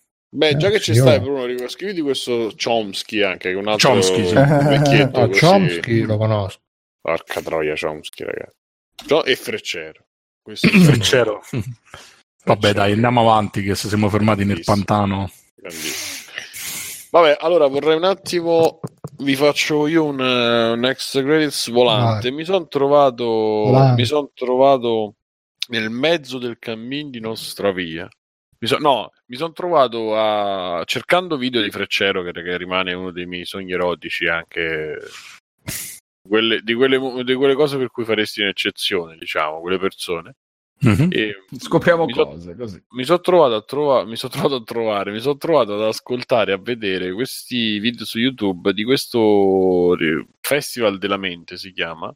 Che è questa manifestazione non, non so un cazzo, non sapevo un cazzo di troppo, diciamo, ma che eh, spesso eh, invi- invitano, insomma, invitano personalità interessanti. A parte Freccero, c'è stato eh, Bergon- ma della mente o del demente? della mazza, della mente, della mente. Quando arriva, arriva. Eh. Dai, e ci sta gente che fa speech fondamentalmente un po' così chiede l'emosina e ci so- il primo festival europeo dedicato alla creatività ecco qua Sarzana per esempio fanno 30, eh, 31 agosto 1-2 settembre mm-hmm. e vediamo edizioni passate così per dirvi ah tutte ammazza dal 2004 ah, c'è il canale Festival della Mente su YouTube sì sì e, e ci sono ecco che ne so ma è una specie di dead all'italiana? sì però bello Stefano Benni, Paolo Marchi, Giulio oh, Gioriello eh, Alessandro come si chiama? quello è un genio Alessandro Bar che... Barbera sì. Alessandro Batman. Ah, ecco, Mario Calabresi Alessandro Barbera si chiama esatto eh, ora, e, ehm, eh, no, è veramente tutto. un. Uh, veramente... Ammazzi, sono tutti i video pure sul sito. Guarda il video. Che bello. Enzo Paolo Turci. No, speriamo di no. Vabbè, insomma, e, e, ci sono un sacco di momenti, appunto, speech, uh, descrizioni, racconti, mom- spettacoli. Eh? E, e, recuperate quello che potete, perché specialmente di questo Alessandro Barbero che fa un pezzo su su Aldo Moro e su cazzo non mi ricordo il nome della spia russa che stava in Giappone per i, per i tedeschi. Austin Power Madama, Madama Butterfly. No no una roba veramente bella bella. Lui è proprio bravo. E poi vabbè e, poi c'è stato un pezzo di Bergonzoni che per me è un altro gigante e... Eh, si merita cazzo. anche se è un po', un po appannato eh, lo sono andato a vedere che era l'altro anno a Milano e boh mi ha lasciato un po' così eh, però è sempre, sempre bravissimo in generale. E vabbè, basta, io sono ex volante, poi dopo se c'è tempo vi parlo di Zootropolis. E Peppe Perepe, vogliamo fare un altro, no, facciamo un altro giro di extra credits? Tutti quanti. Alessio con Black Andiamo. Panther. Eh, va, ah, Panther. ecco, va. Eh, per esempio, il pezzo grosso, il pezzo grosso, il pezzo tosto. Eh, solo perché è nero, adesso subito le battute. Eh, infatti. Pezzo grosso. siete superficiali. Ho visto Black Panther, è bello ma non ci vivrei e potrei chiuderla qua perché sostanzialmente mi è pi- non capisco, ho dei sentimenti contrastanti su Black Panther. Mi è piaciuto, non fa nulla di sbagliato. Eh, sapessi Simone. Mi è piaciuto, non fa nulla di sbagliato, anzi osa un pochino in certe cose per quanto possa usare naturalmente un film Marvel, però mm, mi ha anche annoiato. Sono arrivato alla fine del film che dicevo ok, ci siamo arrivati dal cazzo. E non saprei dirvi bene qual è il motivo di questa cosa. Beh, è anche limitato. che si è visto tutti i film Marvel usciti fino adesso, giusto? E la risposta, in effetti, migliore che mi so dare è che mi sono rotto il cazzo, probabilmente. Sì, probabilmente cioè, sì. Abbiamo raggiunto il punto di non ritorno con i film di supereroi, cioè, con questo tipo di, di, universo, eccetera. E quindi, per quanto Ma solo fino bene... prossimo questa cosa, eh, ragazzi. Non vi, non vi spaventate. Adesso continuerà a vedere mondezza fino a che si può. Eh. No, no, io, io, continuerò a vederla fino alla morte, probabilmente, esatto. la mondezza Vabbè, ma... intrattenimento come porno, no? Ma sì, perché, che smetti. nel caso specifico di Black Panther, eh, che purtroppo non, non sfora nel porno, eh, sì, è più la questione che magari i numeri ci sarebbero naturalmente, È pieno, Cristo. Neri dappertutto. Sembra di stare in Africa. Eh, sì, è questa cosa che probabilmente poi è completamente slegato da tutti gli altri. Ci sono tutti questi personaggi nuovi che sono anche abbastanza interessanti per certi punti di vista. Quelle tematiche che porta eh, ora penso di non fare nessun tipo di, di, spoiler, è ambientato subito dopo Civil War. In Civil War si vedeva la morte del padre assassinato e Challa, il protagonista, diventa quindi il re del de Wakanda, che è questo stato fittizio in Africa eh, che in realtà è come la Padania, solo esatto. che è ricchissimo, è ricchissimo grazie al vibranio che è questo materiale bevono l'acqua del Po. Che esatto. poi ragazzi, io, io, ci stavo a ripensare ieri, è ricchissimo grazie al vibranio, ragazzi. Eh, è il vibranio. Cosa avrà voluto dire? E niente, sto, sto, cazzo di vibranio è una roba che all'inizio viene presentato solo come un metallo, in, nel film invece di Black Panther è uno stile di vita. Diventa, è uno stile di vita, sì, perché diventa una roba che, con cui loro ci fanno tutto. Questa cosa mi ha un po' stonato. L'immaginario... Tipo come le pistole in quell'episodio dei Simpson. Sì, l'immaginario visivo è molto molto bello, però stona tanto perché in effetti poi se ci pensi dici tutto il resto del mondo è verosimile o vero, sono posti reali, e questo Wakanda invece mischia il presente con quel po' di tradizione che si mette dentro comunque no? quando si pensa all'Africa con le tribù eccetera e però poi ci sono i rituali magici, no? queste cose qua, l'abbigliamento, però poi c'è mischiato questo super futuro che sembra veramente guerre stellari per i veicoli, per i palazzi futuristici de- della città reale, eccetera, eccetera e suona tanto perché cazzo questi sembra che hanno scoperto anche la cura contro il cancro praticamente grazie al vibranio. Questo vibranio boh ci fanno qualunque cosa sono hanno dei veicoli indistruttibili armi potentissime eccetera. Io da completo ignorante dei fumetti quindi mi baso solo su quello che vedo nei film pare veramente ci si possa fare qualunque cosa non si sa da dove cazzo è arrivato non si sa come l'hanno trovato ma ci hanno fatto i miracoli e il, il, tutto in grandissimo segreto. L'unico che questo segreto l'ha scoperto è questo Close, quello interpretato da Andy Serkis, l'attore che è diventato famoso per aver fatto Gollum in CGI nel Signore degli Anelli. Qui è strapompato ed è il villain eh, d'apertura perché ce lo portiamo dietro da, da Civil War che è l'unico che è riuscito a entrare nel Wakanda, è stato ovviamente inaccessibile per tutti quelli per tutti gli stranieri. Per tutti i caucasici, lui, per tutti i caucasici Par- parad- paradiso nero. Esatto. E, ed è lui il motore dei primi problemi che, che aprono il film. Mm, misto a tutto quello che porta avanti poi il film eh, con, a livello di trama, eccetera, che poi non, non sviluppa nulla di particolarmente nuovo eh, legandosi agli altri del, del, ciclo. Come ho detto prima, io ho avuto un po' questa sensazione, innanzitutto di, di, vedere il Re Leone fatto con gli attori veri, perché ci sono tante similitudini, sono scene dove veramente senti sotto il coro di Mufassa, come, come nel cartone. E, semplicemente il film serve a collegarci poi probabilmente a Infinity War perché quello che succederà lì probabilmente sentirà il peso di, di quello che succede a fine film con Black Panther, con eh, l'apertura di questo, di questo, stato segreto al resto del mondo, eccetera, c'è eccetera. C'è questa linea credits. politica, c'è la scena dopo i credits, ma non, è seria e non, non, succede niente di che, semplicemente c'è un altro pezzo di collegamento tra Civil War, Black Panther e il prossimo Avengers. E... Niente, mi sembra di, di, di, aver ripetuto più volte, è bello ma non ci vivrei perché appunto mi ha dato questa sensazione così media da sì ok lo dovevano fare, eh, l'hanno fatto e andiamo avanti. Io ho la sensazione... Troppo. Cioè, eh, proprio guarda, non è la scena d'azione esasperata è... fino a... No, no, Non, è tanto, non è tanto che dura troppo. Tu l'hai visto, Matteo? Eh, sì, però boh, non, non mi ha entusiasmato. No, è che eh. a, me pia- a, me piace questo genere, questo genere di film, piace, però ormai che mi fai 60 scene d'azione... Sì, sì no, per... infatti, cioè, piacere piace anche a me.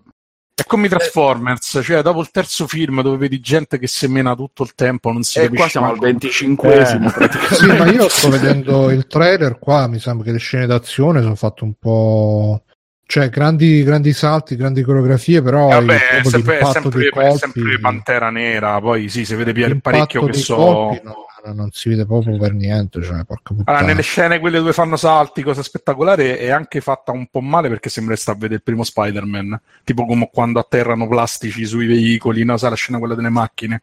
E devo dire, lì si vede chiaramente che sono fatti al computer, sembra che sta a vedere un intermezzo. No, no, ma gioco. anche al di là del computer, proprio quando, anche quando stanno attori veri, cioè eh, beh, fate finta che vi toccate almeno, fate un sì. mezzo. Allora, devo dire la verità: gli ultimi film Marvel mi hanno abbastanza deluso sui combattimenti perché pure quelli di Civil War non sono non hanno una grandissima coreografia però te li portano all'esasperazione facendoli durare migliaia di ore con un sacco di scene filler riempitive che hanno poco senso boh, è un po' Non, non, lo saprei dire, sarà pure che mi sono stufato, come dice giustamente. Comunque in America dice che ha fatto tipo 200 milioni di, di dollari Ma è, giorno. Black Panther è un personaggio abbastanza popolare, è un personaggio de... Perché se lo sono andati Però... tutti negri, sono tutti andati là. no, no, no, no, no è, cioè, ne, io sono appassionato degli Avengers da sempre e Black Panther è uno dei membri non fondatori, ma fondamentali per il gruppo per, diciamo, per l'universo Marvel. Poi negli ultimi anni, anni, è diventato molto più potente perché è uno dei custodi delle, delle gemme dell'infinito, quindi insomma c'è tutta La una serie. Lo, ha, sì, lo hanno fatto crescere all'interno della mitologia Marvel e quindi alla fine me lo aspettavo che il film, che il film andasse bene. È anche vero che secondo me è uno dei personaggi più convenzionali, mentre per esempio Capitan America dietro c'ha l'ideale, c'ha tutta una cosa che in qualche modo lo, l'ha fatto diventare un simbolo anche culturale. Black Panther è, è uno che zompa una cifra, che ha gli artigli, che fa il faigo, insomma. Quello è. Il superpotere principale, a parte che c'ha la divinità che lo, che lo sostiene, eh, linea dinastica, è che c'ha un, un pacco di soldi, come un po' tutti i supereroi eh beh, quello aiuta sempre. Anche quello aiuta sempre. Circondato di gnogna e c'è un sacco di soldi. Che vuole più? Mm. No, ma poi appunto al di là dei, dei, combattimenti io non li ho trovati fastidiosi, ma probabilmente mi ci applico meno. È anche una cosa che mi aspetto meno perché do per scontato che essendo poi mamma Disney sai, ci stanno un po' più attenti a far vedere mm-hmm. il minimo indispensabile di violenza, il minimo indispensabile di sangue. C'è proprio quella sottile linea tra il per tutti e quello per adulti, quindi non ci sta mai la cosa veramente, veramente violenta, pur essendoci poi, per esempio, l'attrice che fa Michonne in The Walking Dead fra le guardie, mm-hmm. adesso nel trailer, che comunque mena... quella pelata? Benissimo, sì, è la nera pelata. Eh, che è molto credibile lei come donna che mena, tra l'altro qua e quello non, non mi ha disturbato tanto, mi ha disturbato più disturbato, insomma, sentito questo senso forse di, di, noia dato dal fatto che ne hanno fatti ormai tantissimi e i personaggi stessi di questi film iniziano a rientrare un po' sempre negli stessi canoni. Eh, riesci quasi a suddividerli come i personaggi degli anime, che lo sai dall'inizio chi sarà il protagonista, quello forte, eh, la tsundere, la... tutti li, te, ah, te li categorizzi già così praticamente. Sì, la sorella di Black Panther è tsundere. È quella che vorrebbe però fa la dura, in realtà lei è, è sentimentale eccetera. Vabbè, poi considera pure che so proprio pochi personaggi, cioè so proprio pochi dal punto di vista di, di archetipi, cioè i personaggi dei supereroi sono diventati tanti perché dovevano mantenere serie con dei diciamo sì, dei sono solo reskinnati eh. sono sì, sì, 3-4 reskinnati all'infinito e quindi effettivamente ci sta sempre quello che deve fare la battuta ci sta sempre quello soppo serio hanno raggiunto da un certo punto di vista il punto di non ritorno perché proprio è difficile fare qualcosa di nuovo qualche cosa che non si sia visto che, che stupisca e quindi l'effetto noia penso che diventerà sempre Senti, più Alessio, probabile da qui in avanti. Io sono curioso del tema etnico, cioè che a parte che, che fanno gli Zulu con le lance, cosa... Ma mh, mm, c'è tutto un discorso sul loro essere naturalmente africani, sull'essere neri, non c'è la cosa. Giocano benissimo a basket. hanno la musica nel sangue. fanno il banchetto, il banchetto fanno ragazzi adesso alette di pollo per tutti. no, per fortuna questo non c'è. No, in realtà come si è discusso un po' sul gruppo, c'è un inverso del, dell'America di Trump eh, che si diceva. Mm sul fatto che sono appunto questo regno isolato, ricco, eccetera, puntano all'isola- all'isolazionismo, eh, a restare fuori dai casini degli altri, farsi cazzi loro che tanto loro stanno bene, eh, piuttosto tirare su muri, eccetera, eccetera. Quindi c'è questa più o meno velata critica all'America di oggi. Ma qui si ferma eh, la cosa, non è che viene mai approfondita, ovviamente. Ma secondo non me è il suo ruolo, secondo me. È Ma secondo me è una lettura che gli hanno dato, perché poi in realtà è così anche sui fumetti da sempre. Eh a periodi storici eh, in America sai, sono quelle cose che sono sempre a metà la similitudine c'è magari è sempre esistita diciamo che oggi a maggior ragione se lo fai uscire così può sembrare che stai facendo la critica può non esserlo però te la potrai sempre giocare dicendo no no è solo una coincidenza è sempre stato così. Mm. è vero quello che dici che può essere che gliel'hanno affibbiato a forza questo, questo ruolo di critica perché poi dubito che Disney abbia tutto questo interesse ad criticare Trump. No è proprio cioè e la nozione, il Wakanda è sempre stato isolazionista nella Marvel da non mi ricordo, eh Mirko, te ti ricordi in che anno, che anni 80 mi sa Wakanda? No, vero? non mi ricordo, me lo ricordo veramente sempre, sempre come un posto che era inaccessibile veramente a tutti e tutti. Praticamente ci andavano solo gli Avengers in questa cazzo. No, gli Avengers e poi gli sì. X-Men quando si dovevano andare a nascondere. quella non era la terra selvaggia degli X-Men. Anche sì, sì, però c'era un periodo che andavano pure in Wakanda.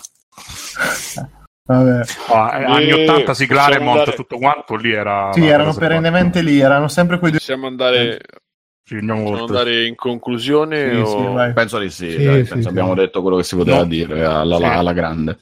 Vogliamo consigliato comunque ma va, alla fine sì, cioè un film d'azione con i supereroi va bene, cioè se vi piace sicuramente potreste sentire un Ma po' di stanchezza se... Che, che potere ha Black Panther oltre a quello di essere menare e essere nero ah, ecco. Beh, che sono bei poteri Vabbè, eh, Bruno, fai un altro gi- facciamo un altro giro. Bruno, continua. Facciamo un altro giro veloce. Dai. Sì, io eh, per um, festeggiare che adesso esce il film uh, di Rampage con The Rock basato sul fumetto. Mi sono andato a recuperare Rampage il film de, di il film, de, il film di, di U-Ball che non c'entra niente. Oh, no, no. a parte il titolo. Però il primo no, il primo l'avevo già visto anni fa e lo consiglio perché almeno per come me lo ricordo è abbastanza bello e nonostante ovviamente è fatto da un ball quindi oh, oh, oh, però praticamente la storia di questo qua che uh, è tipo eh, com'è si chiama quello con Michael Douglas uh, che lui schioppava e a un certo punto iniziava ah, un giorno, giorno di ordinaria follia. Esatto, è tipo quello, però con lui che è vestito da Robocop e inizia ad ammazzare tutti fa proprio una strage. E, e, il bello è che lui, mentre ammazza tutti, parte sto, eh, sto video che lui ha registrato su YouTube. Dice: Sì, sì, io basta, ammazzo tutti perché lo voglio fare, punto e basta. È inutile che cercate una motivazione. Uh, semplicemente ho voluto fare questa cosa, sempre se me lo ricordo bene, eh, che l'ho visto anni e anni fa, è uscito nel 2009, mi sa. E, um, era forte da questo punto di vista che proprio ti proponeva sta storia di questo qua che un giorno si incazza e si, si appunto si mette sta super armatura eh, che pare, pare, un po' Robocop ma pare di più la piaga di come si chiama di Obo with Shotgun e mm. inizia a sparare a tutti e, um, e, e non, cioè, tu vedi questo, questo, massacro di innocenti perché poi fa vedere che poi va a massacrare degli innocenti entra nel, uh, nei bar, uh, nei McDonald's, uh, piglia e spara così a cazzo. Senza... È un po' come quel gioco che uscì tempo fa. È un po' come Macerata. sì. Quello non era un gioco, però, se mi ricordo quel no, gioco che uscì tempo fa del metallaro che ammazzava tutti. Non so se vi ricordate il 3 Cazzo, sì, sì. eh, qua, parecchi anni fa. Ma, eh, credo due o tre anni fa sia uscito Vabbè, no quello nuovo che, che, si chiama Rage una cosa si no. chiamava A-Trade A-Trade esatto sì. No lui, quello tanto tempo fa era cosa Postal che era simile. Postal Tipo. E infatti U-Ball ha fatto anche il film boh. su Postal. E comunque questo è il primo Rampage e poi ho scoperto che esistono anche due seguiti. Uno si chiama Rampage Capital Punishment e un altro si chiama Rampage President Down. In Capital mm. Punishment lui praticamente uh, prende ostaggio una stazione televisiva di cui il, il presidente tipo è Uwe Ball stesso che, che va girando va girando vestito con un maglione con sopra una giacca, una roba improponibile, proprio è così. E, è solo che qua eh, cosa cambia rispetto al primo? Che qua eh, arriva il messaggio politico, che lui fa sempre il solito video dove dice ah perché uh, qua è l'1% della popolazione che ci governa tramite la ricchezza, voi uh, lavorate tutta una vita per uh, eh, per uh, vi spaccate la schiena soltanto per arricchire sta gente, ma vaffanculo, io ho ammazzato tante persone e, e, che hanno fatto, mica hanno tolto le armi, le armi si continuano a trovare dappertutto, così colà. E quindi in questa, propone questa visione distorta morale in cui lui fa le stragi per far finire le stragi, per far svegliare la gente, che onestamente è molto, molto, è molto, molto, molto debole. Preferivo di più il primo, dove appunto si vedeva lui che era un pazzo e che ammazzava tutti senza, senza che ci si fosse ci si potesse trovare una spiegazione, una motivazione. Invece, a partire dal secondo hanno voluto metterci sta motivazione. quindi si riduce tutto al fatto che lui tiene sotto ostaggio sta gente e come riuscirà a cavarsela se se la caverà, se non se la caverà. Evidentemente se la cava perché poi hanno fatto anche il terzo film che stavo vedendo giusto oggi, anche se non l'ho finito di vedere, ma mi è, mi è già un po' scesa la, la, catena. Nel terzo film lui ammazza il presidente degli Stati Uniti. E, e, poi tutto il film è praticamente di lui, non si vede neanche lui che ammazza il presidente, non si vede neanche tipo Obama o Trump, niente. E tutto il film è lui che sfugge alla polizia che cerca di arrestarlo. E a un certo punto avevo visto tra i poliziotti c'era un attore che diceva: Eh, beh, bravo statore, fammi, fammi cercare un po' chi è. Lo stavo raccontando pure, pure prima della puntata. Dico, ah, fammi cercare questo qua. Lo cerco, mi esce il suo account MySpace di lui, mm. che, fa il, di lui che fa il saluto romano, due foto. Oddio, poi poteva essere pure lui tipo aggrappato a una maniglia, però insomma, così e poi vedendo tra le foto c'era la foto del bambino down che supera il traguardo e c'era scritto: Ah, e sai cosa è meglio di vincere una medaglia d'oro alle Olimpiadi speciali? Non essere un ritardato. Che, la... che persona simpatica che, che, un po' me l'ha fatto scendere tutto quanto e quindi ma solo un po' un po' sì sì e quindi, insomma, però eh, il primo, ripeto, secondo me, oddio, poi l'ho visto tanto tempo fa, magari eh, rivedendolo oggi sarebbe una cacata. Il secondo merita perché c'è Hugh Ball che interpreta, che interpreta, non si capisce come. E il bello è che Hugh Ball fa pure quello che sempre il producer dice ah ma questo nei suoi video dice anche cose buone. Devo fargli fare un talk show mentre quello ha ammazzato tipo metà dei suoi dipendenti e sono, sono un po' sono un po' surreali questi film anche.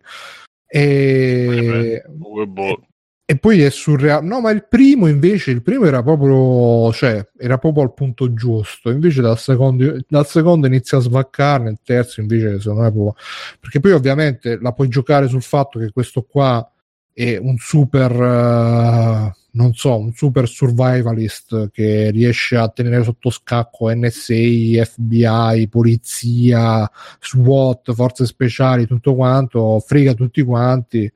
Però insomma un po', un po la tira un, un po' troppo la sospensione dell'incredulità, quindi anche da quel punto di vista. Però il primo, il primo secondo me me lo rivedrò, me lo rivedrò e vi farò sapere poi se vale la pena ancora. Va bene. Eh, Mirko? Eh, non ho altro questa settimana. Ok, Matteo sfoggia. Eh, ditemi, allora, vabbè, eh, telegrafico, ho finito di vedere Star Trek Discovery. Che è quello nuovo, giusto? Sì. E devo dire, una serie un po' me. Eh, Quanto fa però... male da 1 a 10? Ma da 1 a 10 male... Rifkin.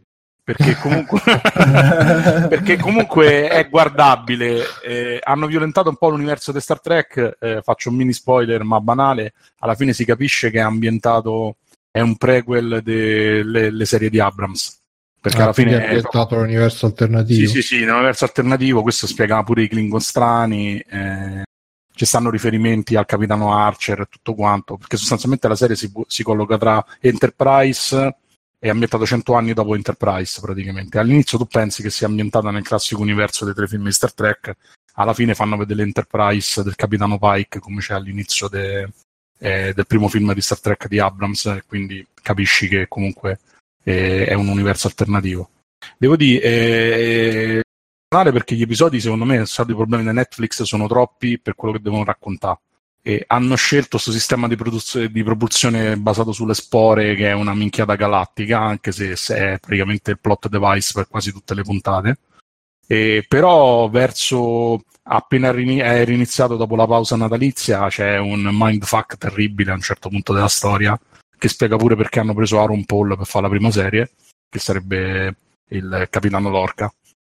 E devo dire, eh, da vedere, non è imprescindibile. La le stalle era un po'. Vabbè. Eh, ma guarda, no, no, c'ha, c'ha, un ruolo. Diciamo che la serie la regge quasi lui da solo, nonostante ci abbia un ruolo tutto sommato secondario. E... Non però... c'è un cameo di, di coso, di. come cazzo si chiama? Picard. Brian Cranston. Eh, di Brian Cranston. Eh.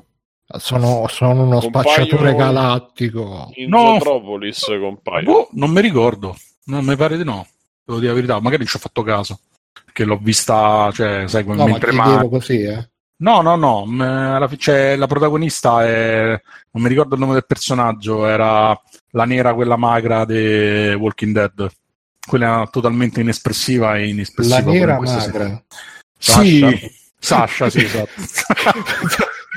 Fai sembrare che le altre sono tipo tutte super ciccione. Vabbè, quella, quella che non è Michonne, perché quella che non è Michonne, per dire. Però sarebbe bello Walking Dead, però solo con le super ciccione negre. Con... Mm. no, però la cosa di cui vorrei parlare un attimo, al di là del bellissimo Monster Hunter World, è, ho visto la forma dell'acqua. Ah. ah. E devo dire, veramente un bel film. Devo dire la verità, sta pioggia di Oscar io non la vedo, nel senso che comunque è un film eh, di Guillermo del Toro di quelli belli, cioè quindi stiamo eh, a livello Ma di labirinto del fauno. Qualcuno ha staccato il microfono a Mirko? oppure... Scusate, eh, anche se ho detto che dicevo tutto, pensavo basta perché? Eh, ma, ma è... Cioè, no, questa cosa io, io del toro ce l'abbiamo un problema. È, ma è guarda, personale, anche, personale. anche col microfono c'è un problema, Mirko. Stasera. Eh, ma, ma mi sa in... che Discord. Eh. Vabbè, in, gener- in, generale, vabbè, Del Toro è un regista abbastanza discontinuo, questo lo sanno tutti. Devo dire, a me lo stile suo personale piace abbastanza, specie quando fa i film impegnati tipo questo, come era pure il Labirinto del Fauno, eccetera. Devo dire, io l'ho trovato molto simile al Labirinto del Fauno, e chiaramente hanno preso quella che doveva essere una sottotrama di Hellboy 3 e che sarebbe sostanzialmente la storia dell'origine di Ebbe Sapien e l'hanno fatta diventare un film stand alone facendo un po' di modifiche. Però praticamente lo sappiamo io, Mirko e altre quattro persone nel mondo quindi alla fine va bene così. E devo dire mi ha stupito perché mi aspettavo un film forse anche un po' più leggero e superficiale da certi punti di vista più spettacolare perché magari è pure il doppiaggio in italiano che fa perdere un po' di drammaticità alle scene, anche perché c'è il solito problema della colonna sonora che si sente che eh, passa un po' in secondo piano. Però devo dire, tutto sommato è un bellissimo film, eh? però devo dire la verità, tutto questo hype eh, che si, si, dice in giro forse non si vede. È un film da vedere perché so 3-4 generi mischiati veramente molto bene insieme. C'è un po' di spionaggio, un po' di thriller, una storia d'amore abbastanza strana, eh, si parla di eh, omosessualità in maniera abbastanza matura. E devo dire, è veramente un film che francamente non me l'aspettavo, anche perché poi è pure bello condensato, perché tutto quello che c'è lo fa in due ore, in, due ore in totale di pellicola. E si vede che è un film che è stato realizzato puntando più sulle scenografie, sugli ambienti e sulle luci che sugli effetti speciali, perché eh, anche mh, le scenografie o comunque mh, i set su cui è girato sono veramente pochi e sembra quasi un telefilm sotto certi punti di vista. Però, come al solito, c'è questo, questo confine tra il fiabesco e il realistico che si intrecciano sempre, come era pure nel labirinto del fauno, per raccontare una storia poi molto drammatica, fatta da abusi, fatta di violenze, che eh, secondo me è riuscitissimo da questo punto di vista. Benissimo. E adesso c'è qualcos'altro, ma non lo so. Mm, guarda, giusto una cosa velocissima. Tra i libri che ho letto ultimamente ho recuperato Power Up, eh, sempre di tagliaferri.it, eh, edito in italiano, eh, cioè tradotto da loro e pubblicato da loro in italiano.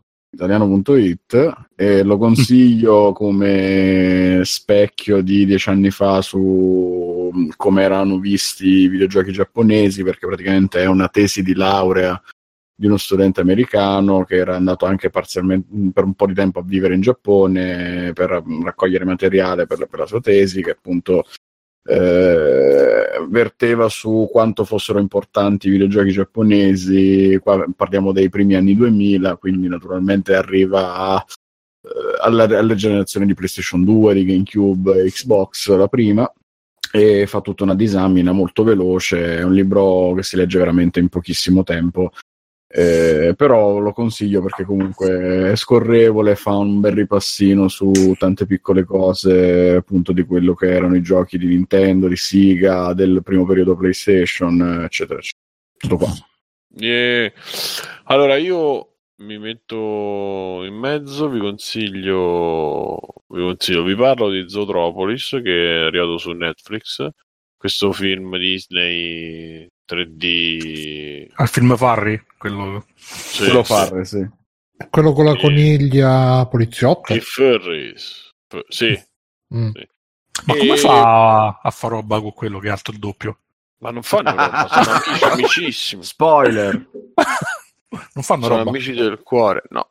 E praticamente, vabbè, la storia di questa coniglietta che vuole fare la poliziotta nessun, di, di, campagna, la polignetta, invece lei vuole fare la poliziotta di città, studia, studia, vince, vince tutte le cose, diventa eh, poliziotta, però nella città di Zootropolis, dove tu puoi essere quello che vuoi, eh, si troverà se sei coniglia. Qualche, esatto, si troverà con qualche difficoltà e da qui poi va avanti, eccetera, eccetera, senza andare a stare a spiegare la storia, che non è che ci abbia tutte queste svolte, questi plot twist interessanti. Insomma. Eh, Beh, la, la, storia, la, storia, è puoi diventare quello che vuoi, stile Disney alla fine. Eh, detto, Però raccontata in maniera nuova, dai. Con gli animaletti. Sì. Ma eh, sì, io non so che ha visto in 30, 70 anni di Disney Alessio, però insomma diciamo che, eh, che Robin Hood non c'erano era, era una battuta. No? Robin Hood pure un altro di quelli che uno si pensava scopasse tutto il tempo, Robin Hood poi invece non si fa niente. Perché? Niente, mi, sono, rocca, eh? mi sono autocensurato che era brutta sta battuta. Ah, okay. Robin Hood però Vabbè. ti faceva capire, eh? Vabbè. un po' Vabbè, sì, è vero. Eh, lui assomiglia un po' a Robin Hood, il, il volpino qua. Eh, sì. Ma sì, sì, sì. E, vabbè, diciamo che uh, la cosa, le cose belle sono l'interpretazione degli animali, ovviamente c'è la, il vezzo degli animali, eh, cioè degli umani rappresenta... Ah, scusate. Il bello è la rappresentazione del, della tipologia di persona, di carattere, eccetera, ovviamente poi raffigurato come animale, quindi ci sta l'elefante che dovrebbe avere la supermemoria, invece non ce n'ha niente, il bradipo, il bradipo che, che, la scena è carina, il bradipo che poi corre in macchina, insomma, tutte queste cose eh, che Disney fa da, dai tempi dei tempi. Uh, la storia in verità non è che è raccontata così, così, così in maniera innovativa, però è bello perché finisce prima, diciamo così, e poi dopo c'è, cioè sembra che effettivamente sei quasi alla fine, invece poi c'è una diciamo il plot twist, ma sì, sì, si lascia fare. Uh, questi film sono, sono, quasi sempre buoni. Disney si è imparata pure da sola, senza Pixar, a fare. Perché comunque pare che Pixar non ci sia in mezzo. Mm. Eh, si è imparato a fare queste cose e le fa, le fa bene. È un film piacevole. Diciamo che l'ho trovato più per bambini, mentre diciamo alcune cose mediamente anche di Disney non mi ricordo, ma sicuramente, eh, vabbè, sicuramente la roba Pixar ha quelle letture solite che diciamo che puoi apprezzare pure se hai più di 15 anni. Questo qua è proprio molto più per, per bambini, poi c'è dei momenti carini, quelli per gli adulti, che sono le solite cose che si riducono in scenette o gag, non ci sono cose sul, sulla storia, sulla trama che ti possono prendere. Comunque citazio- c'è una citazionissima Breaking Bad. E, uh, non so se, ve la, se, la, se la vabbè, una cazzatina proprio, però insomma. Eh, vabbè, ci sono due personaggi che si, che si chiamano Walter e Jesse. E sì, diciamola così. E vi dico che è una citazione perché se lo vedete la capite, così non ve lo dico però perché così non sarebbe spoiler. E basta, ve lo insomma, devo dire che comunque è carino, si lascia vedere abbastanza bene. E se qualcuno vuole dire l'ultima cosa e poi chiudiamo. Zootropolis consigliatissimo. A me è piaciuto un sacco. Ok. E qualcuno ha qualche extra credits volante per chiudere e poi chiudiamo? Io, io vi consiglio il canale Jax Films su YouTube che fa ridere assai. Mm, ok. Va bene, allora questa è stata la puntata 285, non ricordo, mi pare 82, 85. 82, 82. 82, 82 di Free Flying, il podcast, il podcast dei videogiochi e siamo arrivati alla fine. Ricordatevi, ricordatevi che abbiamo l'associa- la, l'associazione, l'affiliazione Humble Bundle. abbiamo i canali Telegram, lo zozzo normale, musica, eccetera, principalmente quello normale e quello voce. Um, Facebook l'abbiamo detto, ci seguite su Twitter, c'è la posta del cuore 2.0 che è uguale alla posta del cuore 1.0 ma è nuova. E G2A, Kinguin, Patreon eh, per metterci dei soldi mensilmente, poi ci sta il PayPal per darci dei soldi quando vi pare e Amazon, Amazon, Amazon, cliccate, comprate, fate camminare quei figli di puttana che ci lavorano che a noi c'è una parte di quei soldi che voi spendete e con me ci sono io sono stato Simone Cognome e con me ci sono stati Bruno Barbera. Ciao Bruno. Ciao. Mirka per Federici Grande del Fumettista ciao ragazzi. Alessio da negozio di Matteo di negozio. Ciao. E Matteo Anelli detto Lanelli. Ciao. Ciao e Backsoft, grazie Backsoft per la regia, grazie a Craig che ci registra, grazie a tutti gli amici in chat su Twitch di Free Playing che rimangono fino a queste ore avanti, avanti della notte. Buonanotte, fate ciao, dite ciao. Ciao. Ciao. Ciao. Buonanotte, ciao. Conan, qual è il meglio della vita? Schiacciare i nemici, inseguirli mentre fuggono e ascoltare i lamenti delle femmine. Questo è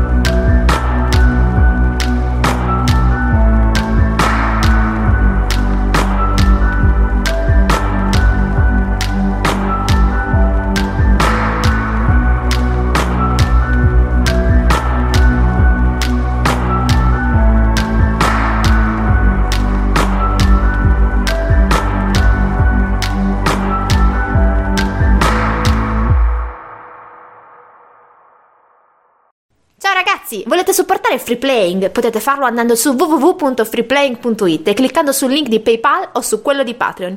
In più, Free Playing è anche affiliato a Amazon e riceve una piccola commissione sugli acquisti fatti tramite il banner Amazon presente sul sito. Ciao!